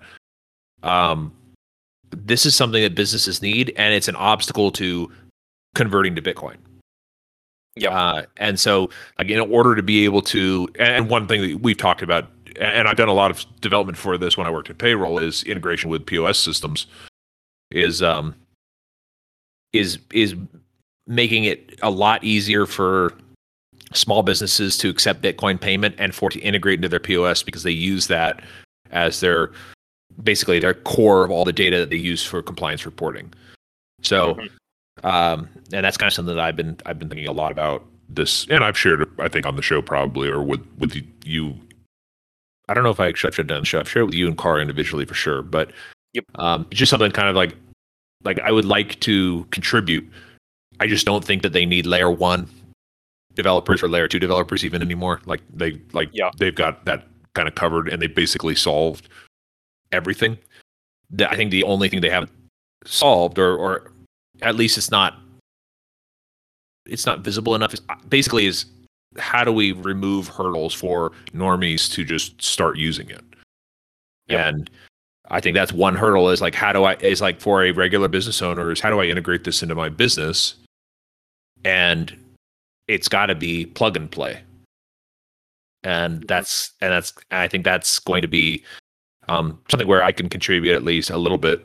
Uh, so maybe there's maybe there's something up on there that I could take a look at and and learn some more stuff about about that. Um, let's rein it back in a little bit, make it make it uh intentional community related some more. There we It, go. Uh, I, I covered a little bit of the book that I started reading, which was recommended on the show, Against the Grain. Um, who's it by? I, I got it James right. C. Scott. James C. Scott. Yeah, James C. Scott. Um, I don't know how historically accurate it is. I remember uh, Cody, you said that there was some like I disagreement on remember that or hearing whatever. people talk about that. I just don't remember what specifically. Yeah, I but don't know- yeah, there don't know. might be some stuff that were like kind of, uh, that's not really why that was. You know, Right. Well, and the thing is, it was ten thousand years ago, so I find this I find it plausible. So, uh, great, great book so far. I, I appreciate the recommendation. I have not read the permaculture book that uh, Permy guy gave me yet. Uh, I when I have time to like sit down and read a book, I, that's my next book. Right now, I just listen to things while I'm working, so Mhm. that's why I'm kind of partway through Against the Grain because I've been listening to it. Um, so, what have you guys been up to in the in the realm of well, in this sort of vein of intentional community stuff? give it to you, Jared. Sure. Um, I haven't read anything that would really apply recently. Um, I did read Man's Search for Meaning and found a lot of interest in it. Basically, how it connects directly, like to flow, and there was another connection I'd made. Ah, I can't get it right now, but there, there were the one thing. Yeah, they're they're basically all three hitting on the same kind of psychological thing from completely different time periods and attacking it from different angles. So it just kind of reinforced to me that there's got to be some validity to the whole thing, just like finding, you know, right suffering, basically. Um, finding value in that when a, when you're able that to. sounds for, that sounds really familiar. Who Yeah, I brought that up on the last one. Uh, Man's Oh, did you? Meaning, That was yeah, that was uh, Cotton Archist on Twitter. His recommendation because he's a he was a psych major and now he's a philosophy major. But uh, yeah, that was a I, I read that and I was like, wow, this is so in line with everything else that I've been kind of thinking. Mhm. Um, but it's it's just a good like reinforcement from a different perspective, from the psychology perspective, as opposed to some of this other stuff like permaculture. Okay. Hmm. Yep. Yeah. But I guess uh yeah, as far as stuff read recently, I don't have anything to contribute that direction. Um aside How's from your, the, uh, the discussion topic I brought. but Oh, we can okay. get to that after after Okay. uh, Cody gives his if he has any Oh, updates. Sure. Yeah, I've got updates on uh, restoration agriculture. I just hit chapter 15, um, where he gets more into management. Which, uh, funny thing about that is, it's actually a very like you, you got to realize this is kind of an overview of the concepts. So when he gets into management, like he he does talk about like how you can. Like one of the number one things is like how you can turn a waste into a resource, basically. So if you've got dead wood from a tree, grow mushrooms on it, kind of thing or if you've got, for example, uh, chestnuts is one of his big like that he's going to grow as a food staple crop uh, because it's good in our climate here in the U.S. most most of the U.S. Um, and it, produces you know high oil and fat and protein. What is it? Nuts, chestnuts. Oh, chestnut. I I actually Chestnut. that reminds me. Uh, um, after you're done, t- remind me to tell you my foraging adventure. Okay, sure, sure. Uh, but so the thing with chestnuts is like, I think what was it, forty percent of that is shell. So that's a waste product. You go, oh well, why would I grow this? You know, if if forty percent of it is just going to get thrown away, well, guess what you can do with that? Mulch it and send it mulch, know. compost. But what you do is you mulch it and you send it off to an electric company to burn as biofuel. So Nice. you're you're profiting on everything, and so that's this whole thing. Is like, look, it's whatever you're doing with it, you got to find something to do with it. You can't just be like, oh, Mhm. it's waste, and that's like a huge permaculture concept. And I think personally, so this is um, something I learned from Jack. I didn't even know anything about it until I listened to him explaining permaculture concepts. But so there's the let me let me Google this really quick. But you've got the permaculture prime directive, and I don't remember what page of the book it's on, so I'm going to Google it. Um, it's basically uh, you've got like three rules. Um, let me find them really quick. Uh, the third of which is return of surplus, Yes. Which Uh, the, the commies have which is the the commies hijack the crap out of that one. So Yep. What the? Okay, that's this website is not what I want. Um, there we go. Let's go to the one that looks like a Wikipedia. Hold on. Nope. If you can't find it, Wow. I know the three. Okay, yeah. Tell me. Tell me. I got you. So the the first one's basically uh nature care, so taking care of Yeah, the earth. care of the earth. That's right. Care of the Yep. earth. The second one is care of others, Yep. and then the the commies have made it rhyme and made the, so it's earth care, people care, and then the commies make it fair share. Oh, jeez. Yeah, just so Right, it has so- a nice rhyme to it. But the third one's supposed to be return of surplus, which is basically, you know, finding use, you know, whether finding best use basically of all parts. Right. Yeah. So the return of surplus, like I said, with the with the chestnut shells, is you can burn them for fuel. You can uh, use them in your compost. Compost is probably like the number one example of return of surplus. But the commies will hijack it and say, okay, return of surplus. Well, if someone's getting a wage, there's surplus profit, surplus labor in the profit. So you, you're supposed to be mm-hmm. returning that. And so they say, okay, this justifies communism. And it's like, Yeah. no, no, no, no, take your dumb economics out of it what we're talking about is biological cycles, right? The water cycle, it goes in a circle. The nitrogen cycle, it goes in a circle. So if I have a system that it, the system is supposed to be closed, and it, there's a surplus of fruit, but the point is that that there are other surpluses that you return in. So like people are eating things, and this is kind of why people get like grossed out about human humanure. But human humanure is a thing, and you have you know.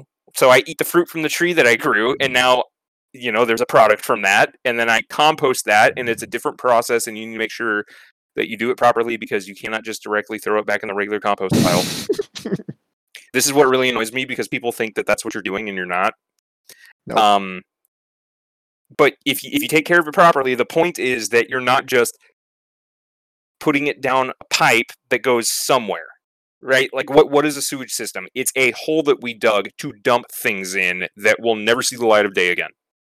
And then the city goes and filters the water back out and puts the water back into the into the circulation. And so it's like well what what happens to all this sewage? I don't know. And so like i'm a big fan of the the composting toilet and no i don't believe you should pay $450 to a guy on the internet to give you a nice looking wooden compost toilet with you know polish and nice So grain and So Like- simple. i know right? It's like get a five gallon bucket a urine diverter and build your own for like 10 bucks at home depot. Why are you like i get it there's designer stuff out there but when people make fun of it it's like well you paid $450 for a box with a bucket underneath and it's like yeah and anyone who does that is an idiot i could pay $400 for one of those horizontal hives to get shipped to me and have me finish it like an ikea furniture uh, from horizontalhive.com like we talked about last time Yep. uh, but I'm not going to do that. I'm going to take the plans that he has for free on the website and go to Home Depot and get the stuff myself. You know what I mean? I could pay I could pay the auto shop double for parts and then, you know, $230 an hour in labor to fix my car or I could do it myself, right? So it's it's funny to make fun of people for that. Anyway, so return of surplus is this con- th- those are the those are the ideas. So care of the earth, care of people. Care of people comes from care of the earth because caring for the earth increases the surplus and then you mm-hmm. return the surplus that the people don't use or that the people you know or, or that anyone uses right so the the animals have surplus and that surplus fertilizes the ground right? So it's returning back to the dirt. What we're not doing is we're not we're not keeping cattle on a concrete slab feeding them grain and then tossing the poop out the back door and, and leaving it in a landfill somewhere. You know what i mean? Like that that it gets used somehow. And even i mean it's it's funny because even corn corn most of it gets used for animal feed. Um and then some of it gets used for uh ethanol production and a very small amount gets used for human food so it's you know like even corn the things that we don't eat are being used for something and and you know that's a that th- we can get into a different concept from there but uh i'll i'll turn it back over what's your uh, what's your foraging s- story Yeah. Well, you know how when we were down in um, Fredericksburg, there Mhm. was all those uh, pecan uh, orchards. oh nice So I was I was I, I was thinking about those while we were out here, and when we were coming back up, one of the places we stopped had one nearby the gas station where we were getting gas. and I was like, "Oh, this is what a pecan looks like." I didn't, I had no idea. And um, turns out there's a whole bunch of them in our neighborhood, and Mhm. I wasn't sure. I, I had no idea what they were, and so we just while we were out walking the dogs, we just picked up a whole bunch of them and uh, brought them Yep. home. I looked it up to see if we could if you could just crack them open and eat them, and you can. And uh, Mhm. you're supposed to, I guess, dry them in order for it to not like break up, but you can just kind of like scoop them out of the shell and Mhm. eat them. But they they're very very brittle when you don't dry them. Mhm. And uh, so we had that, and then I was like, I wonder what else you know grows around here. So I I looked up online like things that grow in this part of Texas, and there's pawpaw trees. Um, Uh-huh. That's another one that he's brought up in the book.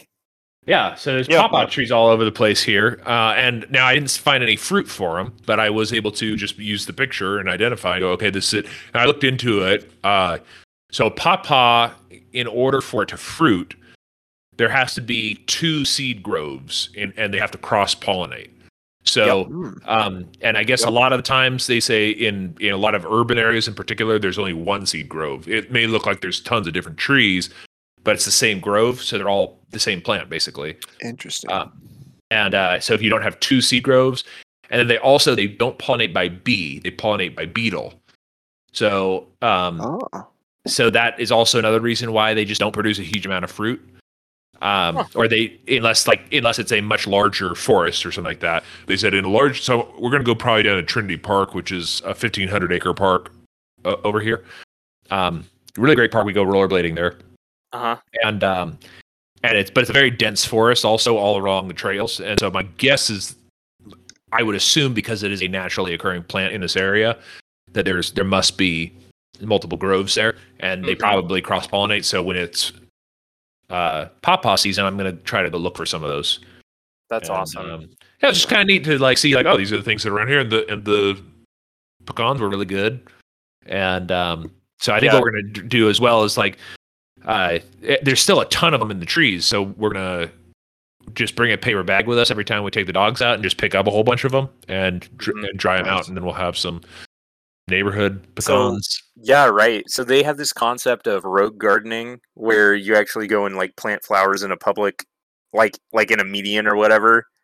And uh maybe you just like covertly drop the seeds there or in like some uh hmm let's say some businesses flower beds you put seeds for flowers there and then you come back and harvest them real quick and then people will be like what you doing and it's like hey it's public property like i can just you know pull these out it's fine like whatever um but people do this all the time they go to go to parks and, and collect pecans that's that's a huge one that i've heard about a lot where they're it's like dude like you have an unused resource just laying on the ground over here like go go get yourself some pecans why are you buying those at the store And they're they're really Um, expensive at the store too. i know Yeah, they are. yeah. yeah it's crazy uh but and and i was gonna say you've got so since those grow in your area so what you can do and this is what i've learned from my book here restoration agriculture is you can actually go like get those you can propagate them one way or another probably get a cutting and, and plant it um and you can take soil from the site so you, that you know the soil is balanced well minerally to uh, support pawpaws so that it's not like you know too alkaline or too acidic or you know short in one thing or another or heavy in one thing or another Yeah. um you can take soil from there put it in your pots or whatever it's not you know not that much to just start it so you get the tree somewhat established and then uh you could grab them from two different groves that way and bring them into your backyard and get them set up yeah. Um and then you know when when you're going to get them established so he talked about this with oak trees a lot like if or even you know chestnuts or whatever like we have this obsession with uh i think the way he puts it is why are we trying to kill something that wants to live and keep alive something that wants to die so you Right. got all these plants that just don't want to live here and you're trying to keep out an invasive species but like one of the examples he used is that somebody was trying to keep um I, I forget what what kind of plant it was, but it just wasn't growing there. But he had hickory coming in that grew there naturally. And he kept trying to keep the hickory out, and he's like, "Dude, the hickory gives you almost exactly the same kind of product. Why don't you just let the hickory grow because it wants to live there, and then just find a way to incorporate it into your system?" Yeah. Um. So yeah, what, that- what, is, what does hickory? What does hickory do? That's just for wood. Uh, wood, but I think it also has a, uh plant. Let me let me go back a little bit. Let me find out. It's got Um, edible nuts as well. Edible Oh, nuts. does? There you go. Yeah, hickory has Yeah. nuts. Yeah, hickory I nut. didn't I know know that. hickory gets used like a lot for uh, smoking things. Um, but yeah, there's yeah, I also knew that. Yeah. Yeah. Um, let me see if I can. Oh, here we go. Recently, I was working with a farmer who has been establishing a silvo pasture system, uh, and that's pasture with trees incorporated in. Um, for the past five years, using cattle and sheep as livestock, I was hired as a consultant to help with some problems he was having with the system. He was having a terrible time keeping oaks and chestnuts alive on this site. It was an incredibly rocky, excessively well drained site that could barely keep grass alive, and the crushed rocks beneath our feet could hardly qualify as soil. Many of the oak trees that had originally existed on the site were also struggling. Disease was devouring them, and borers were tunneling beneath the dark and beneath the bark and girdling them before they could reach a mature and economically useful size. The farmer was unable to get chestnuts established on the site, presumably because the trees lacked adequate water during their establishment year. The farmer was not able to irrigate them due to the fact that he had planted them on a remote site that was inaccessible even to a trailer mounted water tank. His own his other problem was his inability to control an invasion of shagbark hickory. The sheep wouldn't eat them, and they were taking over the places that he had reserved in his mind for oaks and chestnuts. He wanted to know what soil amendments he could use to encourage the survival of his chestnuts and get better health in his oaks. So, like I said, he's got chestnuts, but he's got hickory that wants to grow. Hickory produces nuts, and he's trying to kill the hickory and keep the chestnuts alive. And it's like, what are you doing? Huh. So, welcome to mimicking nature. If your area grows certain things, you got to figure out what those things are. And that was like the number one thing going into this book uh, that was helpful because I did realize how much of an overview it really was. Is that Darby Simpson on Grass Fed Life had said when he brought it up the first time was, okay, I thought that I could just come out here and use this book as a blueprint. But it turns out that I have to really start thinking about my own context and not think of it in terms of you know i'm just going to copy what he did and do it by the book there is no Yeah. by the book there the book is the land around you what is Right. the earth doing so yeah, that, that yeah, makes sense. I'm, I'm trying to think of the other things that grow around here. Like we have dewberries that grow wild here, and I eat those when I'm out with the dogs. what was that fruit that you were telling me about a week or two ago um Dewberry? Oh, persimmon. Actually, those do really well here. Uh, my per, my persimmon tree, I, I can't believe how well it, it's actually it's doing it. It, uh, you know, and the other thing that grows really well here. Now, granted, you do have to do cuttings and plant it and stuff like that, so it's probably not going to grow wild. But uh, blue giant Texas figs, they like it. Ooh. It just grows real well, and um, I thought it died because it had we had that real bad cold last year Mhm. And I thought it died, so I chopped it back, and I was like, you know, I'll leave the stump. I, maybe it'll come back on its own. And it Mhm. came, it came back on its own, and it's huge now. And it doesn't have any figs. up. Yeah, it doesn't have any figs on Yeah. it, but uh, well, it has one fig on it, but it probably won't. I think it'll fall off. They, they usually while it's being established, they don't really last. But uh, Mhm. my persimmon, my persimmon has two large persimmons on it, and it's like a year old. Um, I thought about pulling them off and just letting it concentrate on rooting and stuff, but I kind of want them, so. I just I decided to leave them. Uh, and then um, also my loquat, uh, which I was surprised. I thought that also died, so I cut it back, and then it also on kind of on its own just spr- sprung back up. And uh, Yep. So like there's there's interesting things, but like growing wild around here um, is uh, there's a lot of dewberries over by the uh, there's like a little stream kind of by our house Oh, cool. and um and we can go pick you know we don't get a lot from it but we do get some. And uh and i like them. They're basically the same thing as blackberries but uh they uh they taste pretty good. And they grow a little bit different. They don't grow in clusters like uh, ra- uh blackberries. They grow more like raspberries where they're kind of like on the end of the the tendrils. Oh Um, cool. yeah they're, they're interesting and they taste good. Uh and also like i've never really been i've always been kind of the type of person who you know walks by a, a bush with berries and just sits there and eats them which is i think is kind of weird but um i think it's i think it's like a i don't know if it's a maybe it's a country thing because we used to do this all the time in california is we would just be out and then like stop along the way and just start eating blackberries or whatever from the bushes or mulberries or something like that. And you know not wash them which i don't know if that's gross or not but uh we always just you know if there was a bug on it just blow it and then like keep eating it but that, i thought it was just kind of neat it was fun to, it was fun like there there are a lot of plants here in this part of texas that i just don't know about because I, I didn't grow up here i grew up in northern california where i pretty much know everything there that's edible but um, and would just you know stand around and eat stuff. But uh, which is kind of interesting. Like it, like as I'm listening to this this uh the Against the Grain book and just think about how really how easy if the population was lower, your life could be as far as food goes Mhm. because it's just there's just so much of it around Right. and it's not that difficult to collect. Well, and it's not even just the population. Like we, it, it's the fact that we've clear cut all of this area to plant fields, and the productive Yeah. capacity is actually insanely lower. So one of the things, Yeah. Let me see if I can find the page because I he did that whole takedown on corn that was just insane. Um, I know my first my first note was page eighty five, so I'm gonna go there first and see if it tells me anything. But that might have been oh, that's a different that's a different story. But so it's further back. Um, but if I can find the numbers here, I mean, just the the actual like he spends an entire chapter just saying, okay, well, d- does corn feed the world? And eventually he concludes no, because like if you do the the ratio, I think what is it, one tenth of what you eat actually becomes part of your body. Therefore, if cows are eating this many pounds of corn, only one tenth of those many pounds of corn actually become cow meat. And therefore, when I eat cow meat, I'm only eating this percent of the corn you actually produced. Right? So- okay. Okay, so so he goes through that whole math process and he does all the math about um how much we actually eat and it goes from like I think 13.9 million I want to say pounds of corn a year to actually being more like 3.1 or 3.2 Huh. um that we actually eat. Um and that's i mean that's not even including like all the countries that are having you know problems with uh, food shortages and everything else.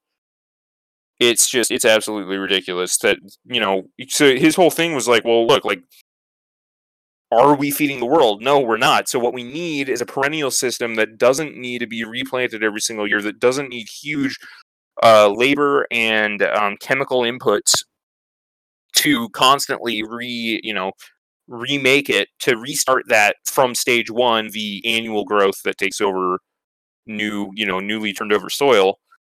Um what we need is a system that you know lowers in maintenance maintenance as time goes on and uh you know actually actually produces you know food crops and this is why he's so obsessed with nuts especially like chestnuts and stuff is because Let me stop. or like acorn like acorn flour Let me. I'm, I'm just gonna step away for a second, but I'm listening. Sure, sure. Um, but like even you know because you can use acorn flour and people act like that's like real you know frou frou uh grain replacement for people who are doing keto and everything. But it's like no, like if you think about it, the way that these trees produce annually with one planting, in and less and less maintenance needed as time goes on, you have a way more stable food crop than any wheat field in the country.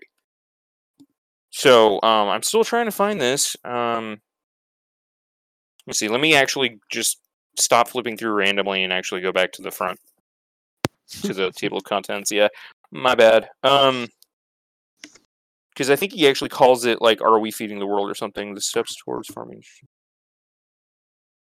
Hmm. No, he doesn't. Okay. So I guess let me try chapter four. Yeah, this is. Hmm. Okay, yeah. I think it's chapter four.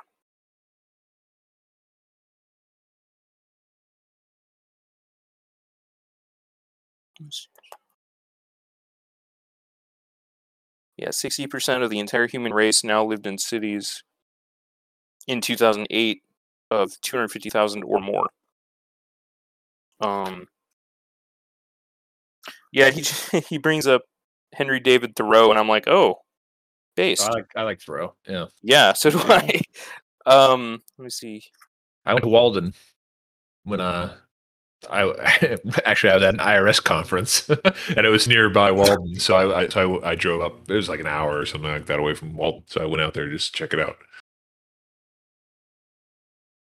Oh, here, yeah, here's one one guy. Um, let me see if I can figure out who we're talking about here. Uh, J. Russell Smith, Tree Crops: A Permanent Agriculture was a book that he read. Um. Oh, this is his three books that changed his mind about permaculture. Um, so one of them being uh, Bill Mollison, and then the other one was Tree Crops: A Permanent Agriculture. So uh, J. Russell Smith says. Uh, so, as a way to counter the loss of topsoil and to reverse the ruin caused by annual agriculture and the plow, Smith proposed what was a radical idea at the time and unfortunately still is today. Since some 40, 40 to 60% of all annual grains were fed to livestock at the time, he proposed harvesting tree seeds to replace the grains being fed to livestock. Why plow highly eroded lands to grow corn and create gullies when chestnuts, mulberries, honey locust, walnuts, mesquite, pecans, and more could be grown? Um, so that's one of the. This is one of the big books. I still haven't gotten. I can't remember if this is before or after the corn thing. Man, this is driving me nuts. Let me see here. I really want to get to that because if I can find the numbers on it, it just really, really fixes things. So, farming in nature's image might be where he brings it up. Apparently, honey locust uh, is native to this area, but I don't. Mhm. I don't know what a honey locust is. Uh, it's the guy with the death spikes coming off of it, and I think there's usually a lot of Mhm. hedge apples around. Oh, okay. Um, yeah, they're they're eye out for insane. when I went disc golfing, so I think I told you about this. When I Oh, there's are a these- disc golf course are that I used to go to that was Uh-huh. lined with honey locusts on the sides, and you were incentivized to stay on the fairway because if you got off the fairway, you would step on spikes that would go all the way through your shoe and stab you. Like they're insane. Like the things are like four to six inches long, Are and these, they're uh, sharp in hell. Are these um, nitrifying plants? Uh, I don't know. They they sort of look like acacia. They have the uh, that type of leaves. Sort of. I don't know. Okay. I, I'm not really sure. I, but just looking at the picture, I, I guess they're not exactly the same. I wonder what that. I wonder if that's if it's if this would be a nitrifying plant. And apparently they're native to this area, which is kind of cool. Looking There you go. Yeah. Yeah. I'll, I'll look around for these, and they got these big old pea pods. Yeah, they do fix nitrogen, Oh, interesting. Okay. Well, there you go. and they are good Uh, coppice trees as well, so they'd be good for firewood. Oh. Yeah, yeah. There you go. Well, maybe maybe Chil- Uh, Childeberg Town maybe we'll have some honey locust. Could definitely be incorporated for sure. Well, that's sort of why Uh, while you're looking for that, like yeah, sort of integrates to kind of like one of the thoughts I was having about the way that an, an intentional community could work in conjunction with permaculture is, you know, one of the things that I love parties, sort of like you know, like or like cookouts, that kind of stuff. And I always I always thought it would be really neat if your town was developed because you have the you know we talked about the right to roam where people have the ability to go through the edge of your property in order to get to their property or to just get through or whatever and if as a community you decide decide i'm saying it wrong decide to um basically like permy up that those walkways so like they're cleared for people to be able to walk through but they're also you know thickets of of food bearing trees and plants and things like that.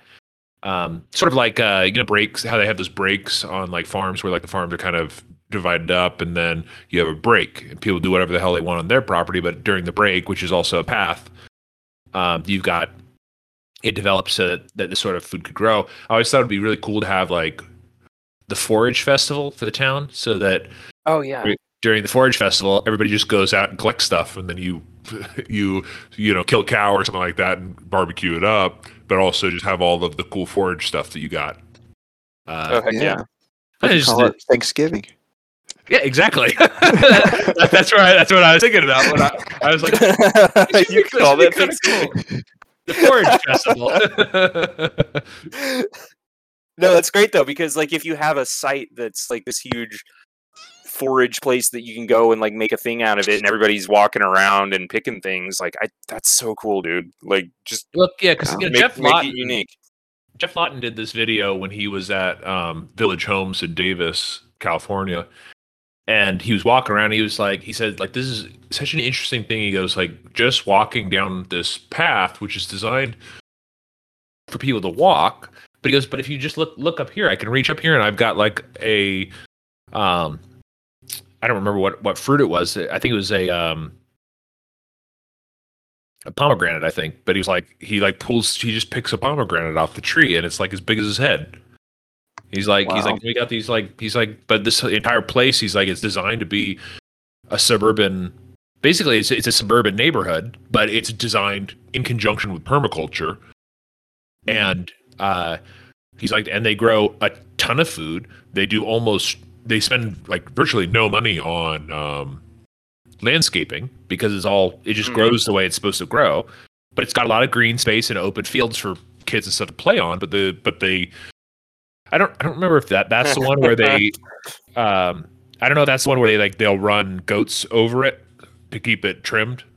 Um, but it's like everything is designed in ter- and because you know the natural landscape of that part of California is very dry, uh, and doesn't doesn't support a huge huge number of trees, but it can support some. But they've terraced it all and used swales and stuff like that along the entire place, and then designed the neighbor the the area around it to kind of any sort of runoff from roads and stuff like that goes into gray water treatment areas. And um, and then kind of over time is filtered down through these little marshy bogs that they set up and goes back into the soil. And so they're like we don't have to irrigate. And it's it's the central valley in california there is a water crisis. And there has been and there always is. So um he's like we don't they don't ever have to irrigate. They've got open fields and stuff like that because you know everybody kids like to play in open fields and stuff like that. And um they have playgrounds and Oh that God, sort of thing. We're pissing off lawn Twitter and permaculture Twitter at the same time.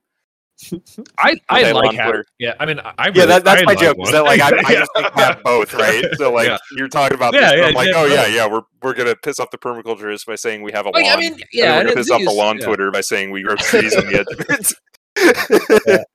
I, I, I always, but the thing is, like all, like, and in my memory, in small towns, parks were designed with both, or at least they, at least Mhm. maybe not intentionally, but that's sort of how they were done. At least where I was, like, there was this park Bertelson, uh, that um we used to go to all the time. And speaking of blackberry, that was a great blackberry picking place.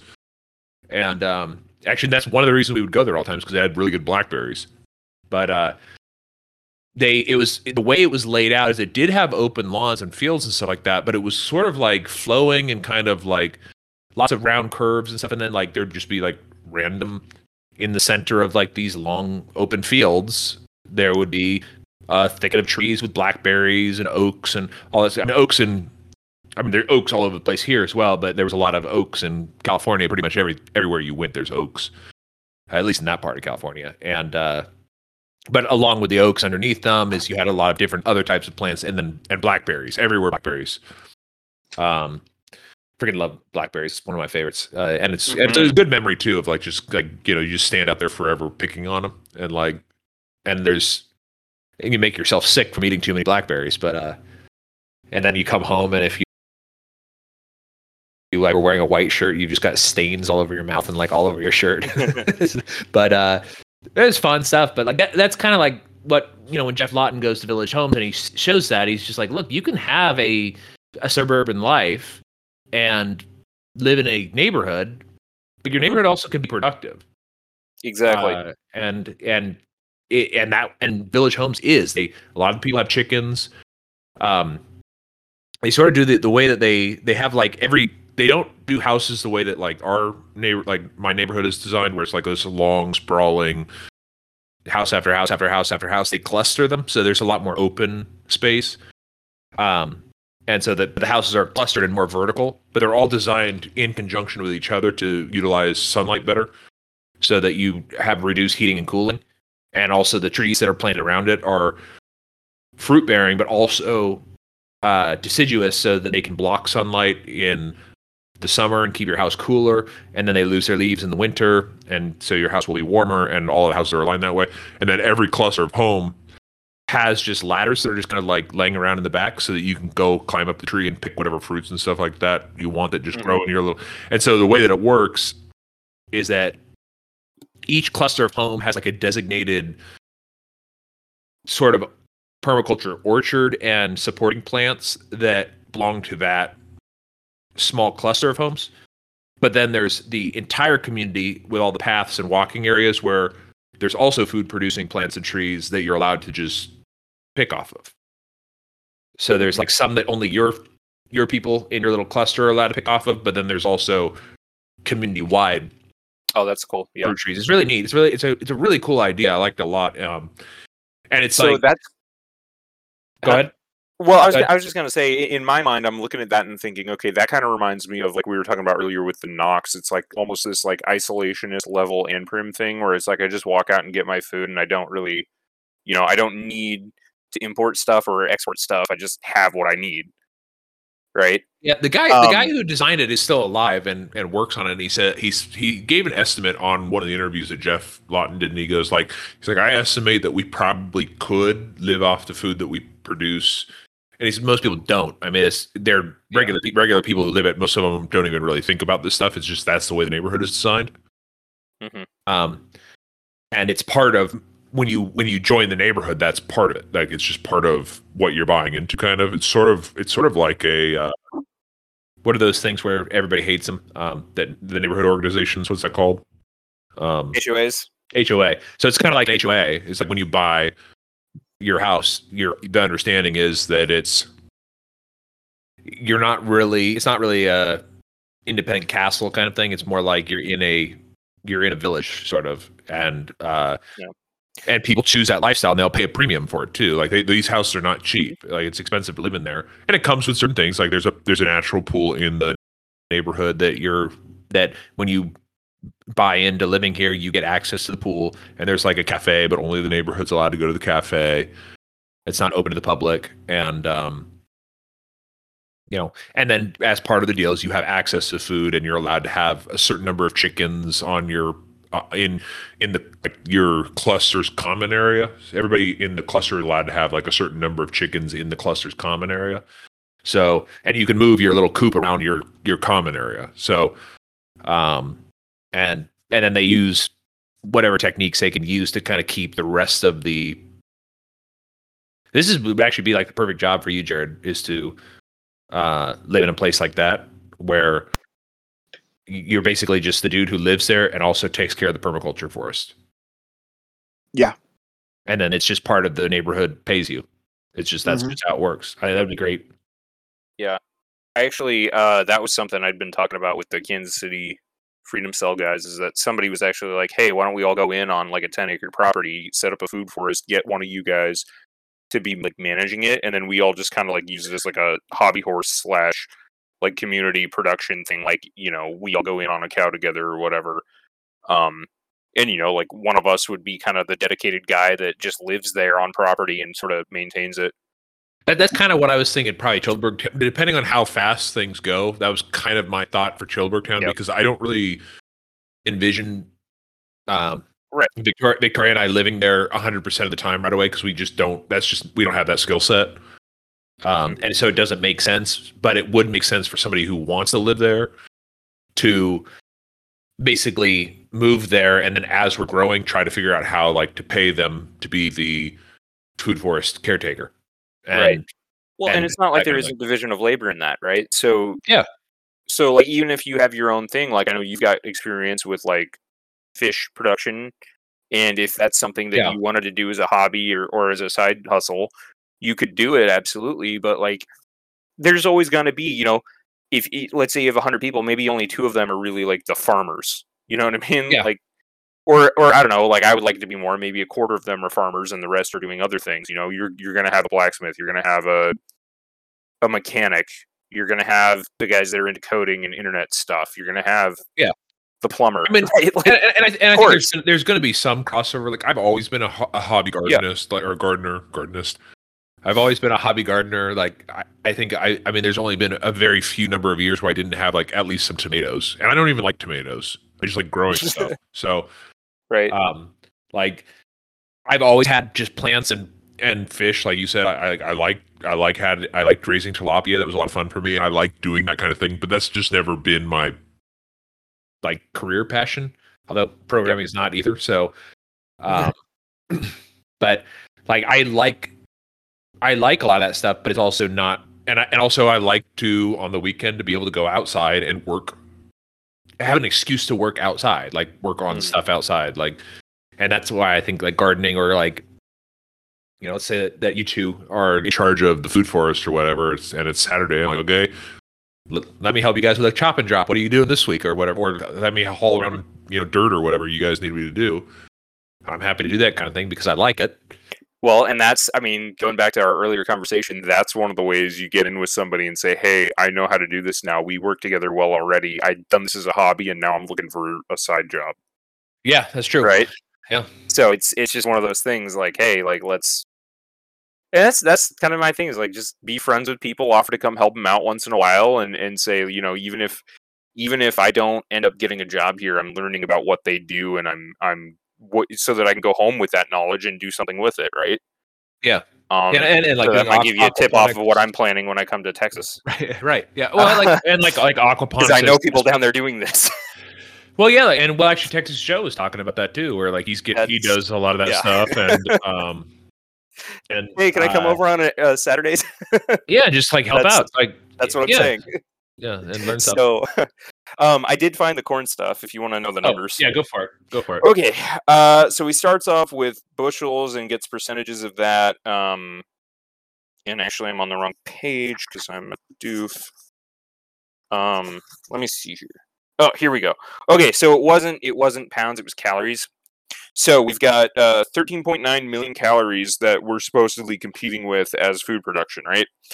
Turns out, uh, 5.9 million go to feed animals, 4.2 million go to fuel, 1.07 million are converted into industrial ingredients, and 1.4 million calories are exported or used as human food. So, by the end of it, what we have is so when you take the trophic level discount, which is where I was talking about with the 10% becomes meat thing, and add it to the calories lost as fuel for vehicles, the total number of calories available for humans from one acre of corn come out to a mere 3.06 million calories per acre. So, out of 13.9 million calories produced, per acre, only 13.06 go to feed humans. Only 22% of calories in the entire U.S. corn crop is consumed as food. This is the true food yield of corn.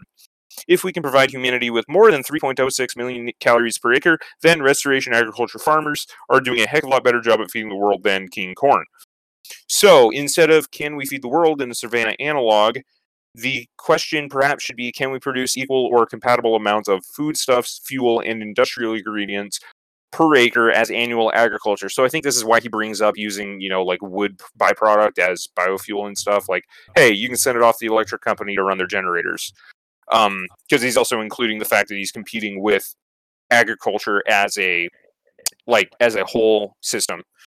Um, so then we go over to the calories that he he's got. So this is the nutrition section of the book, uh, and then the following chapter is nutrition on perennial agriculture.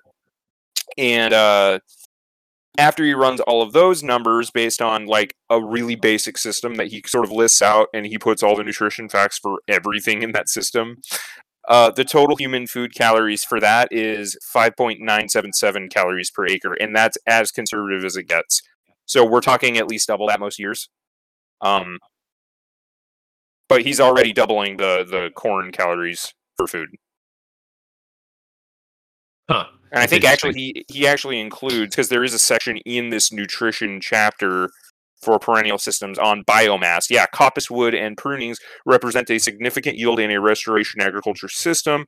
At first thought, it would seem that surplus wood can be used as heating fuel for the farm. Uh, at New Forest Farm, we operated under that assumption for quite a few years until we realized that we were faced with a wood disposal problem because turns out when you grow a ton of trees and they start getting really big, you have way more wood than you can deal with. Um, where previously the farm had been a bare dirt corn and bean field and wood was a scarce resource, within 10 years, wood was in abundance. Within 15 years, it began to pose a challenge. How can all of this wood be utilized? And so he gets into the whole thing about, um, oh, here we go. So, although we have yet to build the system, our calculations show that one acre of hazelnut shells, for example, should produce nearly $90 worth of electricity per acre if sold to the utility company at 12.5 cents per kilowatt um and that's there's a thing called uh because you can gasify wood i guess which makes it once Huh. you go once you process it that way you can actually sell it as natural gas to a ga- uh you know uh electric companies How do you do that? How do you? Oh, Dude, I, have no guess, idea. Yeah, I, that's, I'm that's gonna. I've been meaning to look that up. Yeah, Yeah. that's that's I, that's wild. you can literally convert convert wood into uh, fuel for electric companies to burn. Yeah, it's insane. So Wow. Huh. Uh, that's that's one of the big ones. Um, let me go through my notes here, and I'll, I'll blow through the rest of these really quick. There's a couple stories that I think are just really kind of emblematic of the whole thing. So page 85, this is the one about the apple orchards that he actually grew up working on before he was even a, a real farmer. Um, here we go. Okay. So, uh, as a youngster, he grew up in the apple country of Massachusetts. His childhood home was only a mile and a half from Leominster, the birthplace of John Chapman, better known as Johnny Appleseed. This area of north central Massachusetts was home to a thriving fruit growing industry when I was growing up. By the time I was large enough to hold an apple in my hand, I was working for William Flint of Apple Lane in Lancaster. Old Mr. Flint, we called him, and evidently he must have been old because he was called Old Mr. Flint even when my father was a boy. Old Mr. Huh. Flint had managed the farm and orchards at Apple Lane since 1939. In addition to milking 20 cows by hand, he had worked at a foundry all his life. He walked slowly and was bent from years of hard labor. Old Mr. Flint grew apples for people to eat, but mostly he was a juice grower. The Veryfine Juice Company was founded and operated a juice or yeah, was founded and operated a juice plant in Littleton, Massachusetts, a mere 20 miles from Apple Lane Orchard. Uh, he grew fruit for Veryfine a certain way when I was a youngster, but he told me about growing fruit in the old days, still fresh in his memory. Back in the old days, he told me there were no sprays. He had not used any sprays himself until after World War II, when military surplus poisons were available cheap and manufactured at the Dow chemical plant five miles down the road. Back then, apple trees were only minimally pruned. In late winter, he told me the trees were pruned with spaces between the branches so that a robin could fly through it and not touch its wings. But he said if you could throw a cat through it and it couldn't catch a branch, then you cut too much. That was the only pruning advice I was ever given as he watched me from a seat on the wagon pulled behind his old red and gray Ford 9N tractor. Great, what a great way to prune a tree. I know, right? But it's so good to like I like Oh my gosh. Right? Okay, so um all trees back in the day were standard sized trees, not the dwarfs and semi dwarfs so common today. I think we talked about that um out of Uh, we did, yeah. So Yeah. after a few years of dog and shotgun pre- protection to scare away deers so that the young trees would have a chance to start to grow, they were left unprotected and deer did the lower pruning by uh, browsing the br- lowest branches to about five feet off the ground. So See, now you're just using nature to do its job for it. It- it- This is all just how can we do things without putting in any work. Um, Yeah, then you can eat, eat the deer later. exactly, exactly. So you know, return to surplus. I get deer. uh, in the spring, old Mister Flint's cow calf pairs would graze in the orchard, eating last autumn's fall fallen leaves, close cropping the fresh green grass, and giving the ol- whole orchard a shot of fertilizer. Huh? Weird, right? The cattle were then rotated out of the orchard. Uh, this actually was key to the old timers' apple scab control program. Apple leaves from the previous year infected with a scab lesion would lie on the orchard floor, waiting until the conditions were ripe to multiply and spread. When the proper amount of heat and moisture occurred, the scab spore case would burst open when by a, struck by a raindrop. The spores would then splash upward, finding a low hanging apple bud just opening to land upon and infect.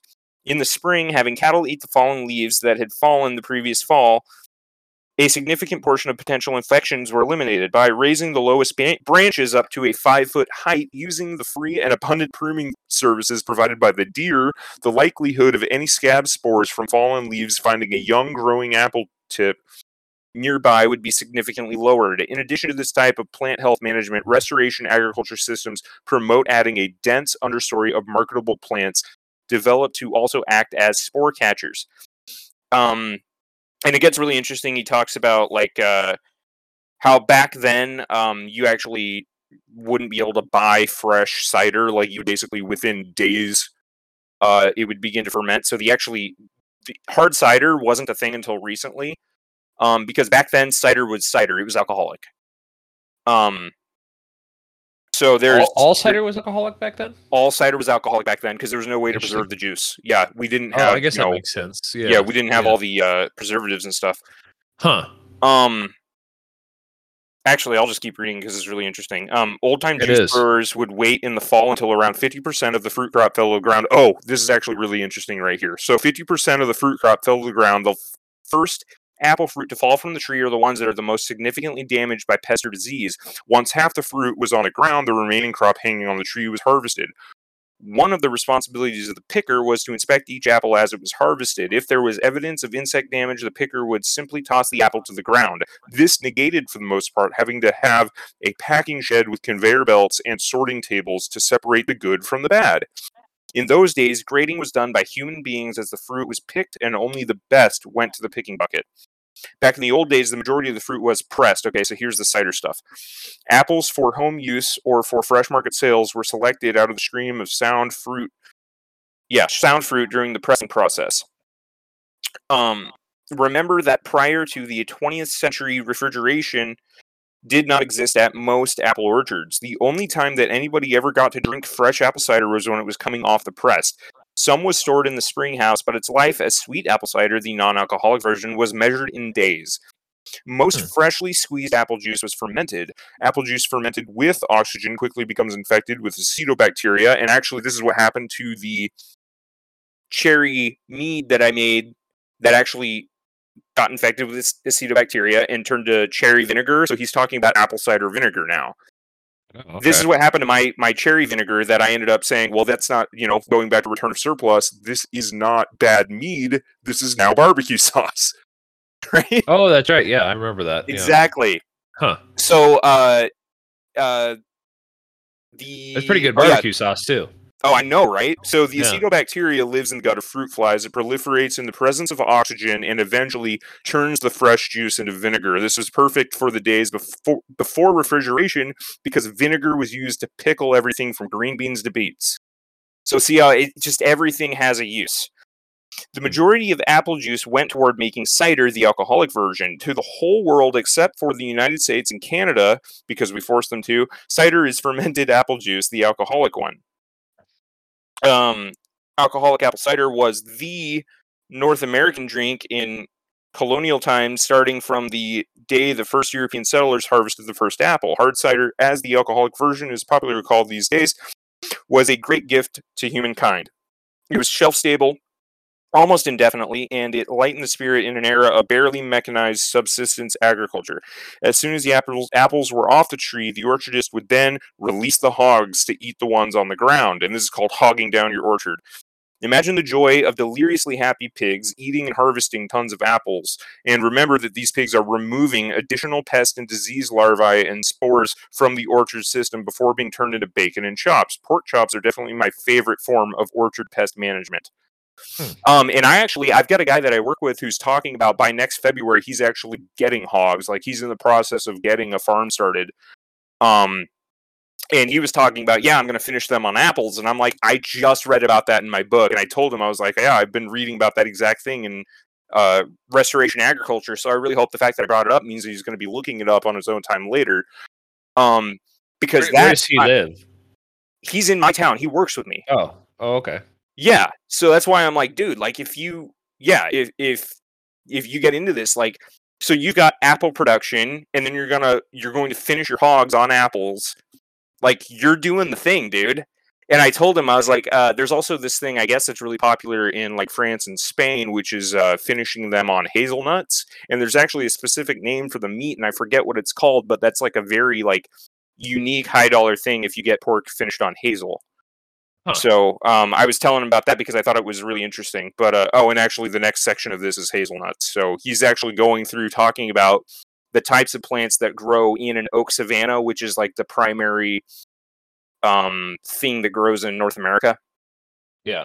Yeah, and, and that's this is where he's going. Is is like, okay, look, here's like your basic starting place of of what species to grow in this in this environment, since this is where we're at. Um, so that's the apple stuff. Uh, I've got the Saskatchewan story, which I think I told you my recollection of it, which is on page 109.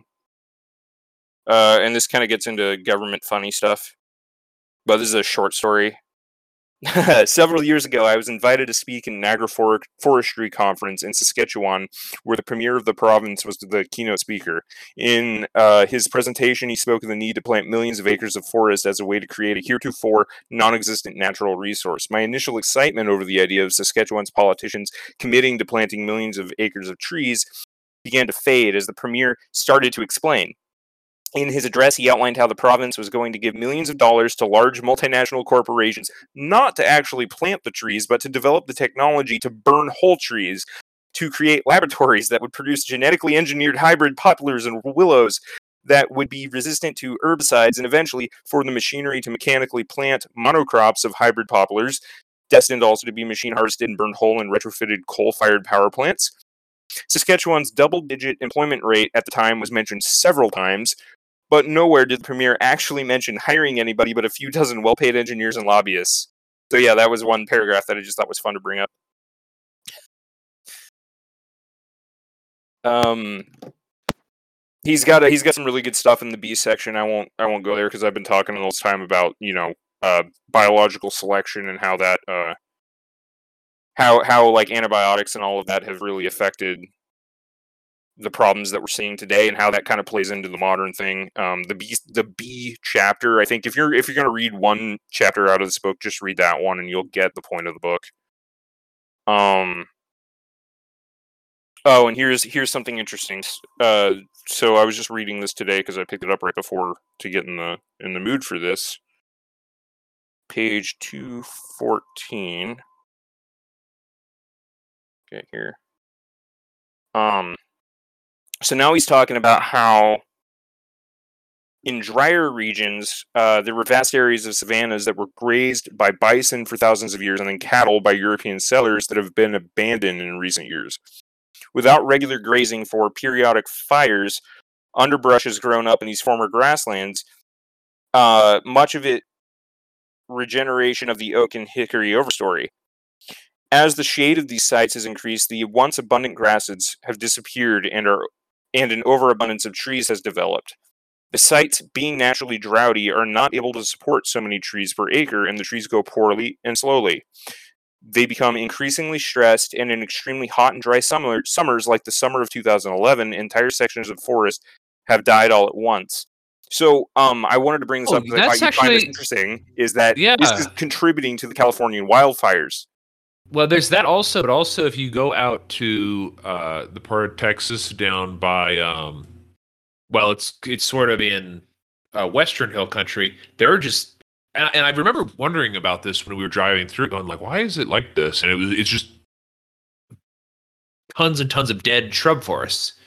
Yeah. and and I I wonder if that's because that that all used to be grassland.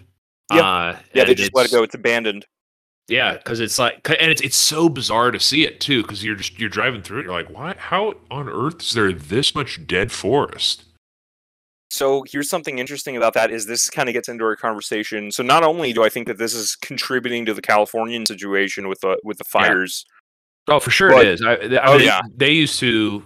I know that prior to uh, white people, there was buffalo everywhere there, but also um, yeah, it was grass. There was um, they also the, the Indians would do controlled burns all the time, and Yeah. Uh, where I mean, we learned that in in school, where they were like, "Oh, they were so wise; they would do controlled burns and eat acorns." Right. and and they and, you know in a lot of ways they were um and then and then you're like okay but the people who are teaching me that these people are so wise refuse to do controlled burns Yeah, it's ridiculous. Um, and and that was something that that Shepard brings up, like as the, one of the reasons why they're so covered in trees now that are they're dry and scraggly and not doing well, is that these these herds that were grazing, uh, and and like we said, like it's abandoned farmland now, so like we don't even have domesticated herds grazing there now. But what they would do is they would be eating these new sprouts that shot up, and so these trees were cut back only to what would survive there um, and now it's just overgrown because all that brushy material isn't being eaten. Uh, and and that's something that I was talking to you about uh, while we were standing there looking out at the field with the running different animals through. So if you start with cows, they're only going to eat the most delicious grass. You know, uh, Salatin calls it Briar's ice cream, right? They're they're just going for the the tops of the grasses, and then they leave everything else. And so we were looking at that brush, and I was showing you this is not being rotated. Um, but then you run sheep afterward, and sheep are the opposite. They'll go for the woody crops first because they just have a different palate, and so they'll eat that stuff. And then just you know some stuff that the sheep won't eat that the that you'll have to run goats through to eat.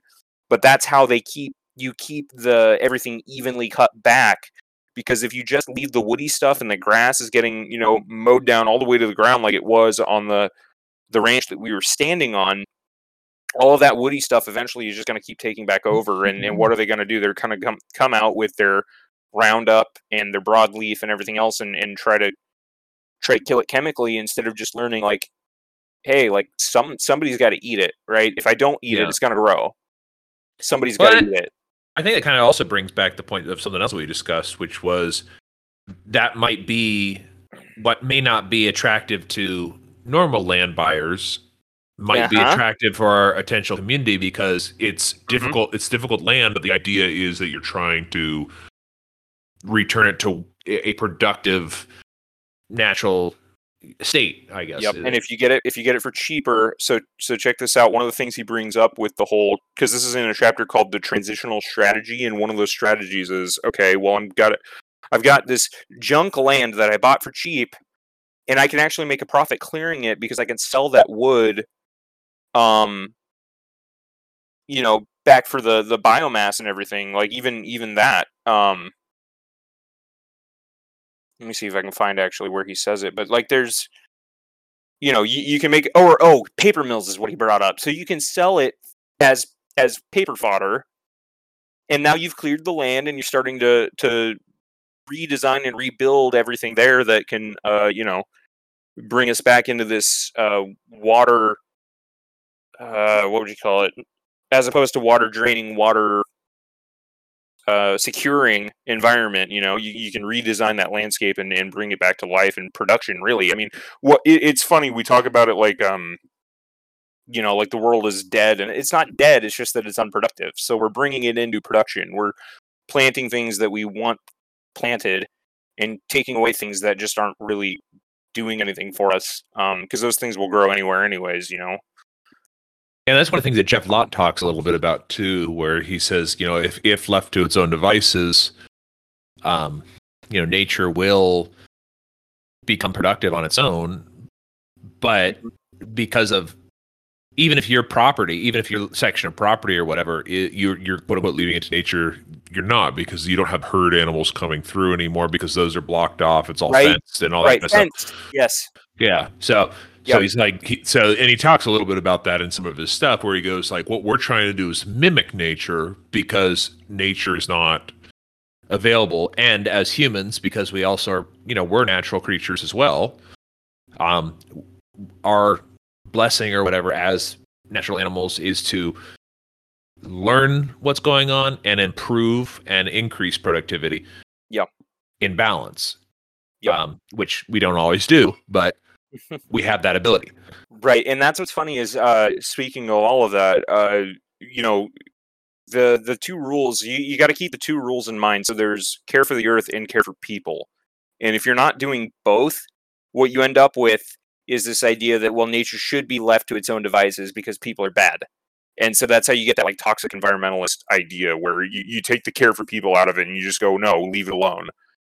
But if you if you keep care for people in and return of surplus in, you know, from the mechanical side, not the ideological side, and you just say, okay, I'm I'm creating a system that is designed to be as productive as possible, and that's good ecologically because you're creating diversity and you're and you're creating habitat for animals and everything else, and you're also creating a a product that is producing so much that you can actually feed those around you, and and there's such a a holistic view of the world as opposed to a man versus nature view of the world. Um, Yeah, I think I think that's got- a good a good way to think think about it. It's uh it makes sense, and that's one of the things that I've always appreciated about Geoff Lawton is I I oftentimes uh I don't know what the right way of saying this is, but like I just I find environmentalists very off putting. I guess is the correct way of saying it, yes, and it, I think a lot of times it prevents me from listening to it. And but Geoff Lawton is he's kind of a hippie, but he's also like no, like what I, I'm trying to have like a good life, like a good uh, like that we're pro-human, we're not anti-human. And this is this is interesting. I was listening to the, the guy, one of the founders of Greenpeace earlier today, on an interview, and he was Oh, was that um, um was it that Patrick Vic- Moore or was it? uh, I think it was Patrick Moore. Um, okay, yeah, but he's the one who talking about it. a lot. yeah, he was he was talking about it where he was like he's like it just became so anti-human hmm uh, and he's like, that's kind of why I left. It was he was like the whole point of us starting this was pro humanity and that we were it was we were negatively impacting ourselves by the way that we were treating the environment. And he says, but then it became that humans were the disease on the planet, and he goes, not part of the planet. And um, and he, I mean, the way he attributes it, he says, I think it's because people are afraid of dying, and that if and that like he says, like that fear of death, if you can, if you can kind of control your doom by Mhm. through through prediction, it it's it uh, helps alleviate that fear. He says that's what I think is what kind of hijacked the green movement and and the environmental movement in general is like that oh, we're killing ourselves and we're in control of that. Right, When- right. 'cause and- yeah. suicide is preferable to be to just random, Yeah, you know, right. like the ground So- falling out from under you. Yeah, Yeah, says- that's it, that's, that's very- interesting. There was an interesting perspective on that. I thought I was like, oh, Mhm. that's interesting. I never thought about it. Yeah, you know what? Uh, he actually was on uh, Saifedean's podcast too. That was Oh, really? yeah, yeah. It was a great conversation because he, I mean, Saifedean brought up some of the like against the grain type things, and and I, I don't remember some of the things that I've learned from permaculture. Uh, Saifedean brought up to him, and they kind of went back and forth on it a little bit, and it, it just ended up being really good. I, I can't remember specifically what it was, but uh, I'd highly recommend that episode just because I think it was one where um, Moore was allowed to sort sort of get more thoughts out than usual because usually you just hear Mhm. about like Greenpeace, the, f- the founding and the fall. um, Yeah. but he he got a little bit more in there that I hadn't heard. So, but yeah, that's that's really cool. Um, so here's here's one I had. This is a section called dynamics and change, and it's just comparing like crop rotations, and this is kind of going into what I'm talking about with uh, perennial agriculture being uh, more of a long term thing. So with with like yields and stuff. Okay, so this is I think what two pages.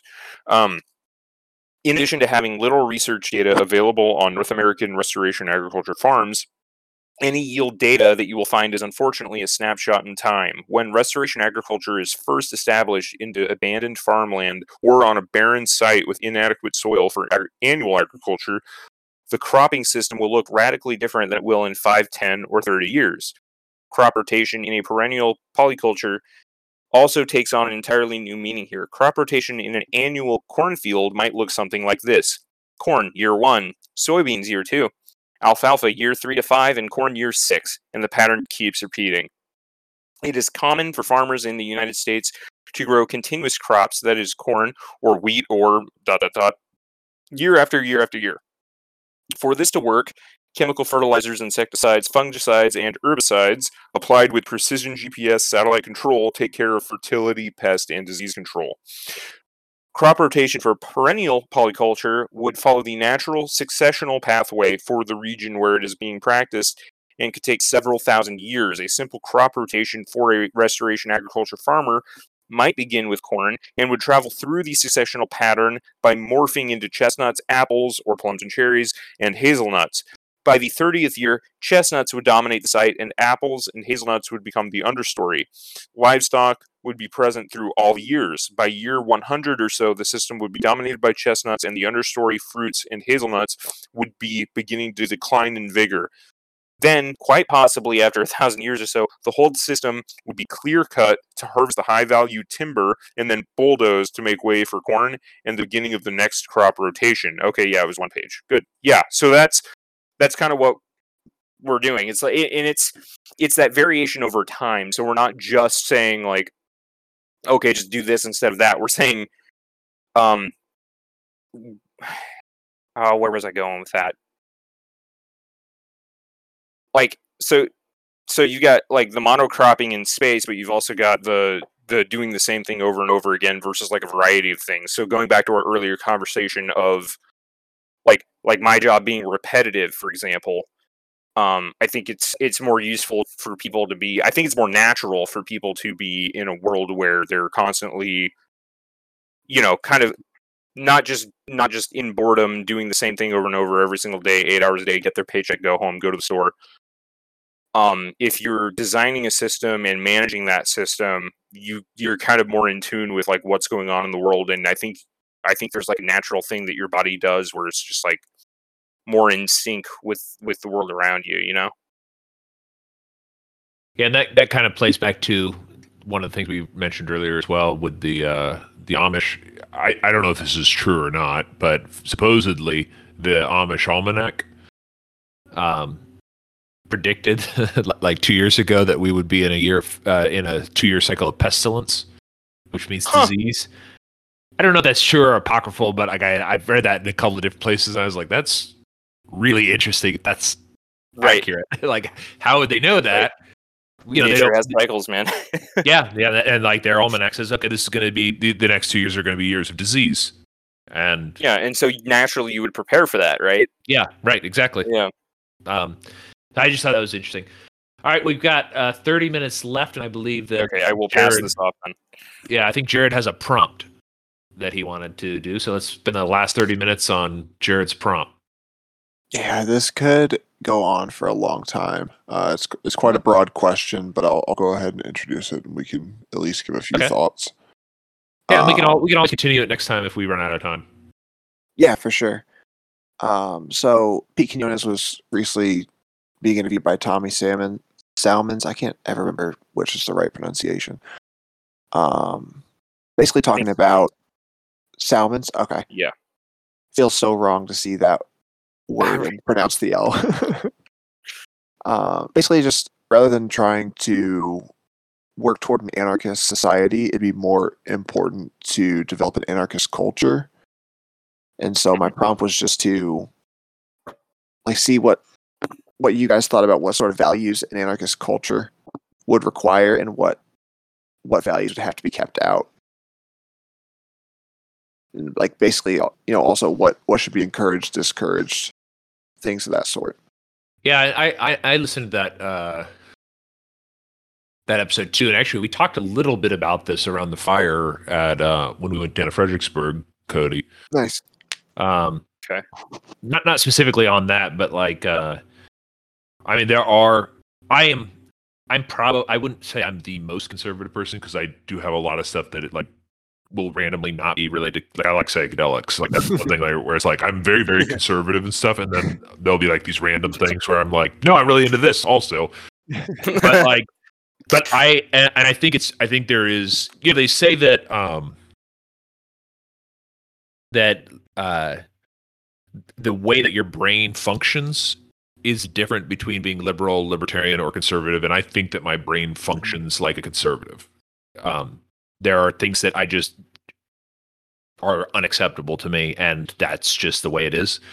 And and i, I think those would be but I think this is one of the reasons why I kind of arrived at the idea of doing my own intentional community with the values that I think are good and would cause it to uh, last for a long time, but making a white paper for other people to do the same thing, however they wanted to do it, uh, is kind of the way I want to do it because I don't want to tell anybody not to do something Right. uh, that's I guess would be the libertarian side or whatever. But I am like I do have very strong feelings about what is correct or what is the right way uh, on a lot of stuff.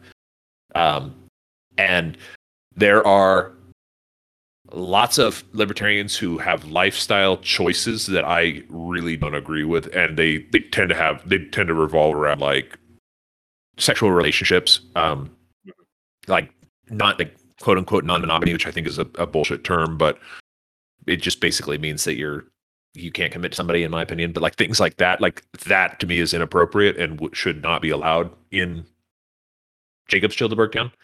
But if some town nearby and they're just swingers or whatever, that's their choice. They can do that. I wouldn't I wouldn't you know use violence against them to stop it or anything. But um, there's things like that that I think are just poison for a community. As much as people say that they can that they can live those lifestyles and that that that, that makes them happy and stuff, it's not true. Um, that it usually, I would say, 99% of the time erupts into some sort of extreme drama that is destructive to people that are not even involved. Mhm.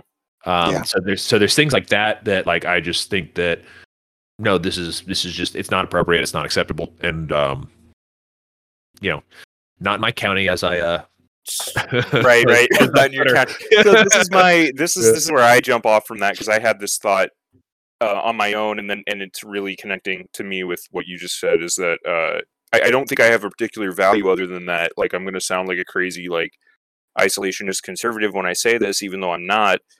Uh, is that I think the way you solve this issue is you say, okay, find people you like, find your in group, and choose to prefer them over the you know uh and, and this is this is going to sound like heresy because mises said that that the the way you get like this global economy the way you get um you know really strong economy is with uh because money introduces this ability to have non-personal trade. Hmm and Mhm. I would actually say that like while that's great for impor- imports and exports and you know if you need something that you don't have I get it. But here's my thing. And this is more from a a value standpoint than an economic standpoint which is to say that you should prefer to interact with your in group whoever that is. And so when I choose to go to Texas and do this Childeberg Town thing, and if this is, you know, and I, I fully like I'm on board with the idea that like it was your idea. You're gonna be kind of one of these guys that makes up, you know, like that episode I had talking about rules. What what what are the rules? I don't want to enforce anything, but I think if we just write down somewhere, hey, this is kind of the ten things that we care about here, people can look at that and they won't be screwed up about it when like they're not going to move here and then find out. You know what I mean? They're going to find they're going to know Right, as soon as they walk in to visit Yeah, and that's what I'm saying is. I, I just want people to find their in group, interact with it, and if they need something, it's okay to interact with other groups. But like in like I was saying, if if we have hundred people and and two of them are farmers and we're producing food for ourselves, I don't need to buy wheat from Nebraska when I live in Texas. Does that make sense? And so, Yeah. like Yeah. I don't need to. Like it's there. There are things that we can do that with, like technology wise and all that, and we can ship around the world. But I don't think it's right that people there are people in parts of the world that do not make any of their own food. Uh, the for example, uh, the El Salvadoran economy is what percent 30 40 percent remittances from the us just people who came Yeah. to the us to get a job and then send money home to their family okay that's screwed up they should be able to produce their own food Well, You know what I mean? This is sort of the same thing with uh, Yemen that they used to be sorghum producers. Yes. And, then they got all those loans to become coffee producers, and then they blew it all up. So Yeah, it's like, exactly. Same thing that happened with Colombia as well. Yeah, in Cuba, Oh, yeah. I think is happening right now, especially with the embargo, and that's why I'm saying is like, Mm-hmm. okay, whatever happens, like, and now we're talking COVID because we're talking about supply chain issues, and we're talking Yeah. about shortages and and you know business closing, and um, you know, I can tell you right now, I actually, okay, this is the conversation I wanted to have with you guys. I'm going to put a picture in Discord right now, um, that I took at work to show you what my Oh, boss told me. What my boss told me in a meeting, which is, uh, we're screwed. Like it's coming down. Look how empty these racks are, and it's right before the holiday season. Holy Something's shit. happening. You see what I'm saying? Yeah. Look how empty Wow. that is. I was walking down that aisle and I said, "Oh, I got to show you guys this." Okay, it Oh. is right before the holiday season. We are working 14-hour days right now. It's not even to that point yet. We shouldn't be doing this until like next next month, month after. Like it's usually like no mid-November when this happens because we're talking about like getting ready for Thanksgiving and Christmas. Yeah. We're doing 14-hour days. They're talking about considering putting order holds and shipping staples only for a few weeks until things get straightened out. We are almost a, an entire day behind on shipping. Like, and I'm I'm in food right now, so I can tell you this is why this matters to me because I'm looking at these racks and I'm going, what the hell? We are And- so tied in, and this is the power dynamic. We are so Yeah. tied into big ag and and this global economy, and I'm going to sound like such a communist and such a conservative isolationist at the same time. The global economy is designed so that they can turn off the water whenever they like okay, if the FBI thinks that you're up to something, they can shut off your power right now. What are you going to do about that? Do you have backup? Do you even have a candle in your house? Do you store flashlights and batteries? Yeah. Prepper, right? I am a prepper. Okay? Restoration agriculture. I got some batteries, but I think that's it. right. So so restoration agriculture is my prepping Yeah. for a situation in which Walmart no longer has bread. Well, have you noticed? Have you also noticed? uh, And I didn't know this until somebody posted on Twitter. the amount of so because there isn't there's not a food shortage. It's a shipping shortage or it's like a processing issue. Yeah, well, it's it's process and it's manufacturing because there are certain things that they're they're not getting, and there's also the labor issue. The Right. labor shortage is up the up the line because you've got Yeah. the higher up the chain you go, the more those people think that they can lay their workers off, where and, and keep them home for you know COVID sick time or whatever. Yeah. It- at my level, it's like, oh hell no, we got to get this out. We got to get this stuff out the door, right? They're not giving Well, us another is- two weeks of vacation for. for This is a, testing the weird yeah the weird thing that But up uh, the chain they do. the weird thing that uh, has been showing up on Twitter, and I went and verified this just by going to Craigslist. There's like tons of cows for sale on Craigslist with What? a butcher with a butcher hoo- hookup. So like they're like, What? We're going to sell this. It's this amount of money. Oh, that will- processing and- cost. Yeah. And, and but it's included. So they'll be like, this is what it costs. We'll hook you up with butcher to get this done. Yeah. Um, because they because they can't they can't get they can't get off the farm and they they have to make their bills. And so they're like, shit, like we've gotta we've got to get these processed because we that's how we do cows. like that's what we do. Wow. Yeah. Yeah, Yeah. it- it's it's wild like that they're selling them on things like Craigslist now where they're like, look, we're gonna hook you up with a butcher. Uh, we can do this in quarters. We can do this. We can we can even do it. You know, we'll process the entire thing for you. Well, see, here's what's this is where this is where Darby Simpson's thing gets in because he actually does a a meat CSA where they go, okay, look, you pay for it now, which cash flows us for the rest of the year, Mhm. and we will raise that cow and get it butchered for you. And here's what's extra cool: on the order form, you can specify like thickness on everything, how much ground, how much whatever roast, uh, whatever it is, cuts, uh, and and so they're doing the same thing, but they're not doing it as a last ditch. They've been doing this for a decade. Right, this Yeah. is their their plan, and I'm just like that shows how right he is on what he's doing, and I really need to keep listening to that podcast because I'm still in like 2016, 2017, Well, this is and this kind of it's going. Yeah, I mean, this sort of kind of goes back to the values thing, um, and that is so localism as a value. I think is uh, it's something that's taught, and I think it's something that we did not grow up with in a lot of ways. Um. Because of the sort of international economy and global, which you know, people like Alex Jones has been you know warning about forever, is globalization, the new world order, Right. and all that sort of stuff. And well, and actually, they talk about it a lot in that book, Anti-Fragile, as well. Um, uh, who wrote that? Uh, Anti-fragile. I know I've heard that. Anti-Fragile.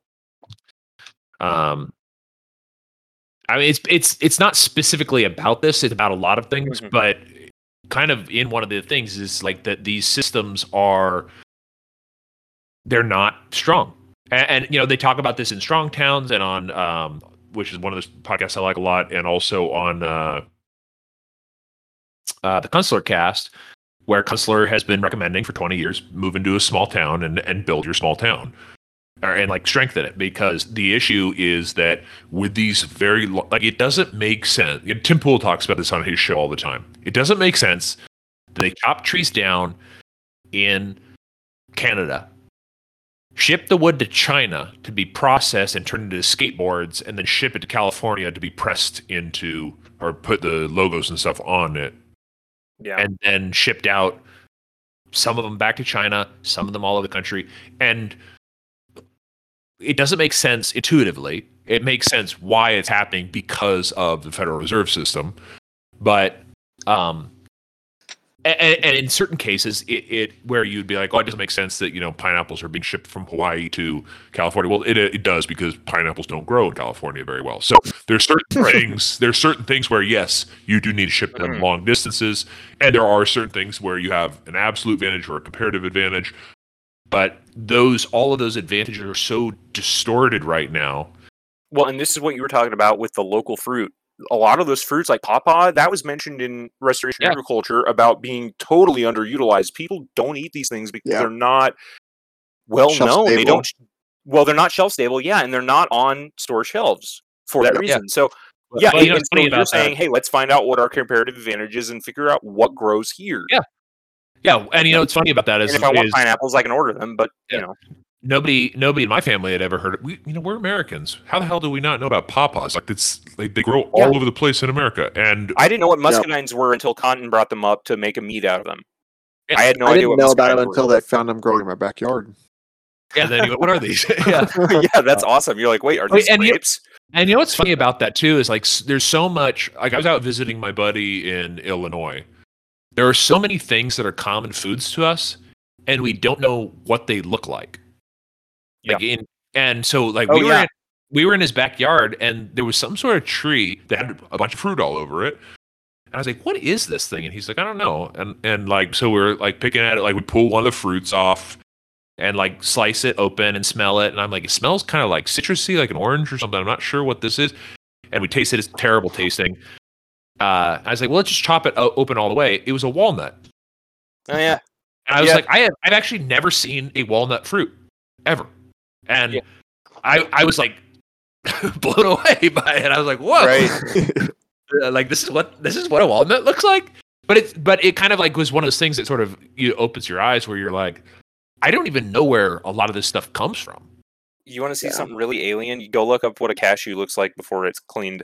Oh, I, I have seen that. Dude, that's- yeah. Apparently, apparently, the cashew fruit is actually really good. It's just not shelf stable, so they don't ship out. Right. Well, Uh, and yeah, something about like there. the, oils are like really acidic or something. So they actually like the the I guess the majority of cashews in India that are like is where they process them and uh they they have like crazy health problems. Like the there's some acids in the in the shell, I guess. Weird. Yeah, it's weird. Like there Uh. there's something about there was some big thing about like cashew production being like inhumane or something. Like look that up. I, know- don't I, know don't remember all of make a uh, they make a type of alcohol out of it. Um, Oh really? yeah, but it's but it, it goes bad real fast. So it, Dude, there was a guy at a farmer's market. Uh, I was living up when I, I'll, I'll say I used to live in Lawrence because I don't live there anymore. Uh, Kansas, uh, real frou frou college town. Um, but there was so at the farmer's market there was a guy selling vegan cheese dip and it was fermented cashew. It was not good. I, I liked it for all of five seconds and then it got really weird. Oh, It huh. was real weird. But that, but that kind of like to sort of bring it a little bit back to the the prompt. Yeah. Um, Yeah. Is, I think that's that's sort of a value that is taught is to value things that are local. You know how like people are like, Mhm. oh, this purse is so much better because it's from France or wherever. Um, there needs to be sort of that a promotion of that culture that this is this is better just because it's from here. Yeah. Like it's it's because Yeah. we because I know the guy who made the thing is like uh, beer is kind of like that actually, which Well, is interesting. The at, like- culture of beer is is very Yes. much Yep. it's local, so Big it, it's just better because it's local. Yeah, well, and you look at like all of our all of our friends that are starting business ventures and everything else. Like, I'm way more willing to buy overpriced stuff from my friends than I am from. Yeah. yeah, and I'm not saying they're overpriced, but like you know, when you're starting out or when you have like a, a lot of costs involved, like there's a price that you have to charge for it, and it is artisanal and it is rare, and it's Right. your friend, so like you're willing to pay for that, and and I think that's really important um yeah i can get stuff cheaper at walmart and it sucks because we're kind of forced into this idea this this walmart idea or grocery shopping idea where it's like i'm being Yeah. robbed through inflation and everything else through monetary policy to Yeah, the point that yeah. i have to buy cheap Yeah, cause, I mean, well, you're also you're already paying for it to some degree because you're subsidizing it. So like that. Yeah. So that's like that's another issue is where it's kind of like Mhm. yeah, you're forced to. to it's hard. It, it is hard, and I think that's kind of one of the things that. Um, and then another kind of thing to promote in the culture as much as possible is, um, I'm not sure the way to say it is uh, basically you know you know how we were just talking about how you can't process your own meat because of all these stupid laws Yeah. not paying attention to those laws is basically that's the culture yeah yeah yeah no you Yeah, and that's what i that's mean when i say something I was interact with your in group because Yeah. even down to that level is like look you and i can learn how to butcher a cow together and we can do this thing and get it done Yeah. and nobody needs to know we can just do it in our garage one day i didn't pay Yeah. taxes well oh i technically i didn't pay my buddy to fix my car but if i had i wouldn't have paid taxes on it. You know what i mean? There would have been no sales tax Yeah. on paying my buddy to help me fix this fix my car. Right. Yep. yeah. I think I think just interacting within a community like this, if you can keep things tight lip enough, yes. I mean your your cost of living goes down by say thirty percent just right off the bat. Yeah, by well, that- avoiding all the regulations and So- taxes and whatever so that's else, like just because you're doing things directly with the guy. Yeah, Yep. and and the culture of Bitcoin, I think, will help with that as So well. that'll that'll be I'll I'll, sure. I'll make it three rules then. Like my final say, this is what I think. Three rules: sound money, snitches get stitches, and uh, you know, prefer local. Period. And Yeah. and not just local, but your in group specifically. Yeah, and, and thing That'll too is, is that like a lot of the stuff that that I would say I don't like from a conservative perspective, I think a lot of that stuff is the symptom of low time preference or, or of high time. Wait, high time preference. Yeah, High time. high so time the, the preference, bad yeah. stuff is high. Yeah, high. Yeah, high. Yeah. So I think it's a symptom of high time preference because Right. and and and that is sort of the wider culture of high time preference. Mhm, Um, mhm. And so I think that's kind of also a lot of that stuff sort of takes care of itself. Uh, and I think also a strong community, it it, it morally polices itself. Uh, Yep. Because because I mean, for anybody who's had a, a group of friends in their twenties with women involved, one couple breaking up or one couple like cheating on the other one with somebody else in the group just destroys the group. And, and but and those groups will especially people who are in the group and have experienced that elsewhere will police the shit out of that. That reminds me of an episode of How I Met Your Mother where they just pointed it out. Somebody sits down at the table and she's like, "Wait," because she's talking to Robin, Barney, and what's his name, uh, Ted, and she's like, "Wait, so you've all slept with each other? That's really unhealthy." And so you basically realize, like, I've been watching a TV show series about people with a really, really bad. uh I don't want to say habits. Well, I got yeah, yeah. bad morals. Yeah, Yeah, let's it- call it it, that. It's yeah.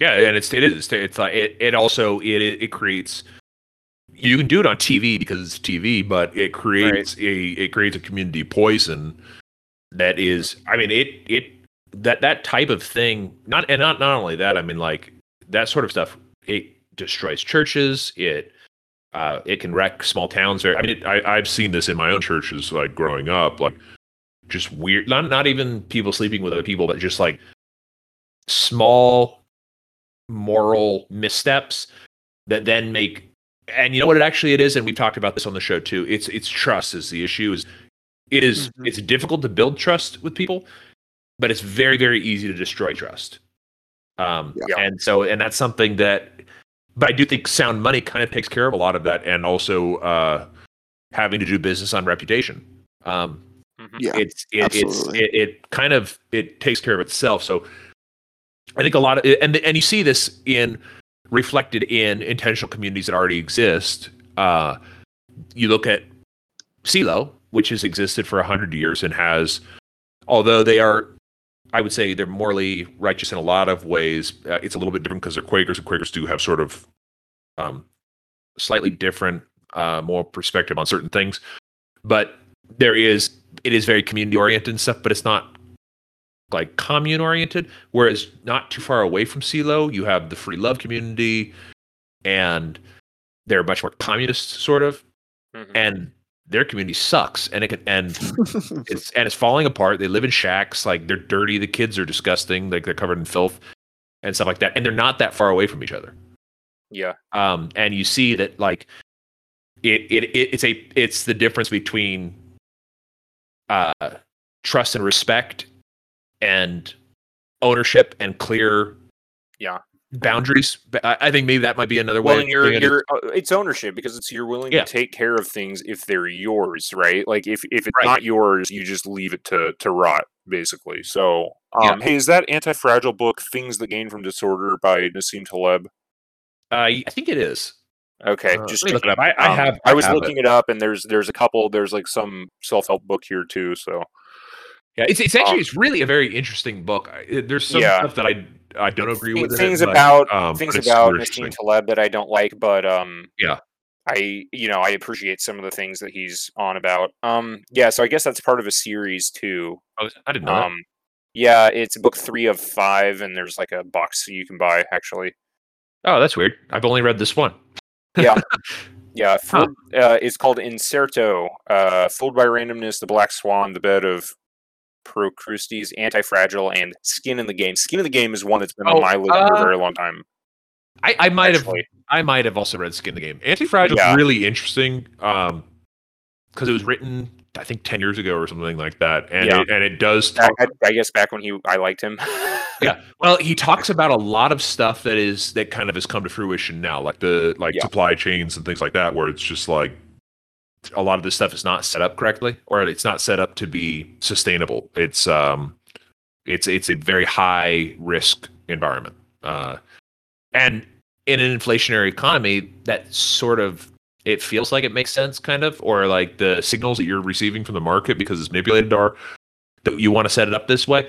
But it's just one small thing. And kind of going back to what we were talking about at the beginning of this this is sort of like the uh the china situation and also what happened with uh lehman brothers here in the united states is you get one company to make a serious error and it destroys everything Yep. um and it's it, the system is very fragile which is probably what he was writing, writing this book about Yep. was probably about that that the Well, and that's you know we can talk monopoly all day, but I think that's even a problem with like the division of labor is that like I think people take it too far, just conceptually. Uh, they take it too far and they say, okay, well, so there's one guy who's good at this, so I'm going to be good at this other thing. Well, it's like, no, we still need to have people competing on each everything, right? So like, Right. it goes so far that they almost are. When you- when you take division of labor too far, you end up supporting monopoly because everything is done by a different person and that Yeah. creates it's so like permaculture this is where like the making fun of permaculture thing comes back in where it's like okay you, you can't make fun of redundancy because redundancy is what keeps the system from failing because if two guys are producing the same thing if one of them has a crop failure and the other doesn't you're not out that thing. Right. See what i'm saying? So like yeah That- that's you know, just, that was that's one me of- pushing back on something that i've been hearing a lot lately and i'm really getting frustrated by it. Yeah, that was one of my uh one of my things that uh do you, did I ever say it, tell you guys the food neighborhood idea that I had? Where you, you could use you could use GIS and basically you wouldn't even have to say who you were. You could just say, "Hey, I'm growing this, and I usually have a, surpl- a surplus. So if you're interested in this, like, you oh do that." yeah yeah." Then you you know, can like make kind an app for it kind of thing yeah, exactly. Then you can kind of coordinate with your neighborhood where you're like, well, I know these people are growing these things, and it doesn't grow well in my yard. Um, right but tomatoes grow really well in my yard. Like I can't grow. Like you know what? I've always actually had a really hard time growing for unknown reasons. Swiss chard. It's probably because Oh, I don't really? like it. Yeah, it's probably because I don't like it. So, so and, and, it- and it You don't take care of it. Yeah, yeah. I think that's what it is. Is like it's Right. like. eh. But also, I don't really like tomatoes, but I always do really well with tomatoes. But, oh that's funny uh, Yeah, I, But- but Swiss chard is one of the, I think Spirko's favorites, right? Isn't it? I, I, Yeah. I've never, I've never really liked. Uh, I, I like, I like it. I like a chard if it's boiled and then with like a ton of salt. Oh, sure. Uh, Yeah, I would probably. I think I would enjoy it. Uh, just lightly. What do they call that when you just lightly saute it so it wilts or whatever? Oh, um, Not like completely boiled like canned. yeah, yeah. It's like, it's called like, yeah. uh, there's a word for it. But anyway, yeah. Yeah. But I, I like, I like it like it's canned spinach, so it's got to be like Yeah. really soft and extremely salty. sure. Uh, yeah, but I, I also am like, I am heavily, heavily addicted to salt. So, right. um, Yeah, no. One of my favorite things is uh, when you get the mixed screens, and then it'll have it'll come with like bacon in it already, and then I throw more bacon in there, like real bacon, yeah. so it's like extra salty and fatty. So But good. you know, that was actually when you were reading that thing, I was thinking about that too. Was uh, if you had an orchard, we have such a bad hog problem here. oh yeah, could, you like, attract them with the orchard, and then you get yeah, harvest just free yeah, hogs. just mow, yeah, mow them down. You yeah, because like you would, I mean, you don't. There, there's no limit on hogs here. You can kill as many as you Oh, want yeah. any season. oh, And, nice. Um, so they treat hogs like coyotes here. Oh yeah, they're I mean, they're they're a menace, and they're uh, and they destroy farms too. Um, but that would be an interesting Well, yeah, challenge. they're running around rampant. Yeah, that would be an interesting challenge in in Texas. Is how do you integrate that? Well, it's an invasive species, but how do you figure out a way to integrate that into your your food cycle? And I think probably the answer is we'd just be eating a ton of pork. Oh yeah. Um, well, that's the thing. It's like it, this is the yeah, you're trying like- to kill like it, something too. that wants to live and and and keep something alive that wants to die. Well, if the pigs are going wild out there, Yeah, just eat 'em. don't just yeah, just eat them. Yep, just eat 'em. we're gonna need we're gonna need Cody to mess up a lot more meat if that ends up being the case. We're gonna need a lot of barbecue sauce. Oh heck yeah. you don't know one of one of the things that I uh that I always feel, and I've I was introduced to this by my wife, is um, the the limit of pork sausages we have in America, the types of sausage. Oh yeah, right. Um, and they have they have all of these smoked and cured sausages in Eastern Europe that are so good. I really think they could be a big seller. Uh, Mhm. And especially in Texas, where you can just harvest these pigs like however you want.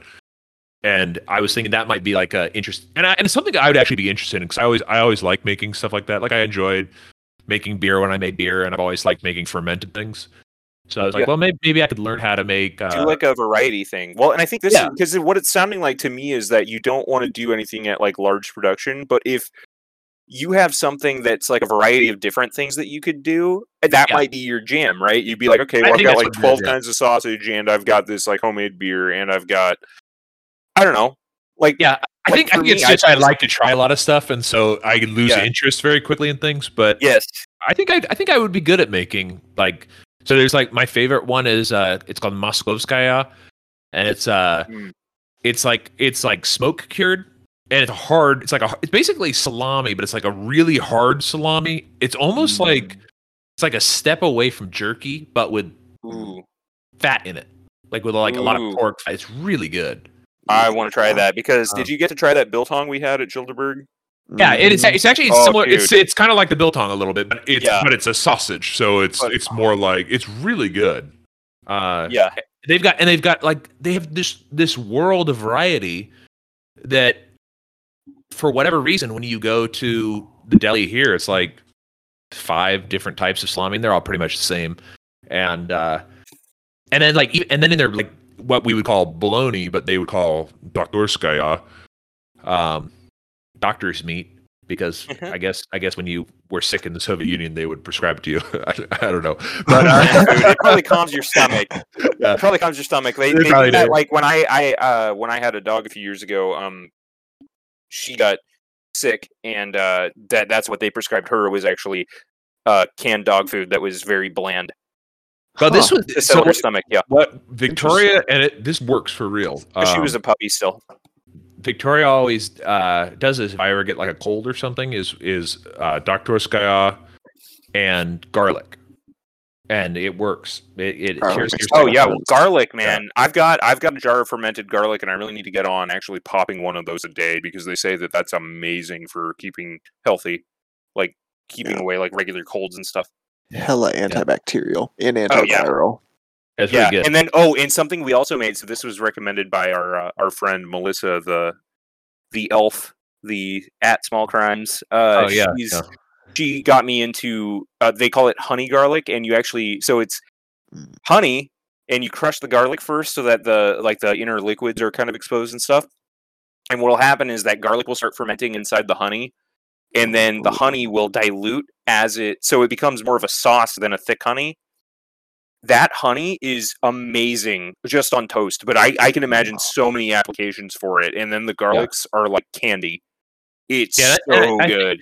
But I was thinking too, like this could be even like um, you know, depending on how much collapse collapse happens, is that we could have a really robust local. Uh, what do they call it? A cottage, like cottage industry. What is, what is that called? Is it cottage? Cottage yeah food. cottage industry cottage Yeah, because you have Yeah. like a much you have a much much lower threshold for uh, regulation when you do it that way. Uh, especially in Texas, they have all sorts of exceptions for you making food in your house. Oh, so- yeah yeah they do there's a thing that you can apply for to be considered a cottage something or other yeah yeah. i remember And- this So I was thinking like at the meadery, you do it sort of like how a winery does it, and you have the meat available, but then you have what what what what were you guys calling it? A charcuterie board? charcuterie yeah Charcuterie? Yeah, I've never. yeah cheese and I meat. mean, I meant I'm into wine. I had I had never even like. Really? Yeah. That's like a classic holiday deal, dude. Thanksgiving, Yeah. somebody brings out a charcuterie board and you're drinking beer and eating salami and cheese. Yeah, we just always call it a meat cheese board. Oh, okay. yeah, it's a fancy French word. I don't know. but but uh I was thinking like that would be kind of a cool thing is like there's going to be a lot of people they they'll produce this type of stuff and you know you and then when people are like hey I want to have some sort of snack with my mead is you figure out what pairs well with it and offer that Right. and then I, I Well, I that- it's a good way yeah. to bring business in Yeah, and I mean that was kind of my whole thing with just the whole permaculture direction that I'm going is I'm saying like, look, I don't know if I'm ever going to be able to produce enough mead to be just a mead guy. But you know what I can do? I can make all of the stuff myself and in the process I've also got beef, pork, chicken, you Yeah. know, eggs and and and other, you know, nuts and whatever the heck else ends up being on this property. I think And it's gonna be like one of the, the- best, like uh, one of the best like uh, breakfast places. probably. dude, right? Everything, everything's gonna be there, and it's all gonna be fresh and good. Like the, you'll Mhm. get you'll get eggs that were picked Yeah. up that morning, that super morning, fresh, and like, literally yeah. yeah. yeah put a bed and breakfast on the property and then just Yeah. you know hel- hold parties at night with the mead but like it, it and then it's it, it's what they call an estate mead and you say okay the price is higher because it's rare and it was made with this supernatural holistic process that is you know kind of built around it but it's like you know i'm not making hundreds and hundreds of gallons because i just don't think i could do it like i think i can make I mean, I could probably do like 100 gallons at a time or something for like like the big staple flavor or whatever, like the natural normal one. yeah.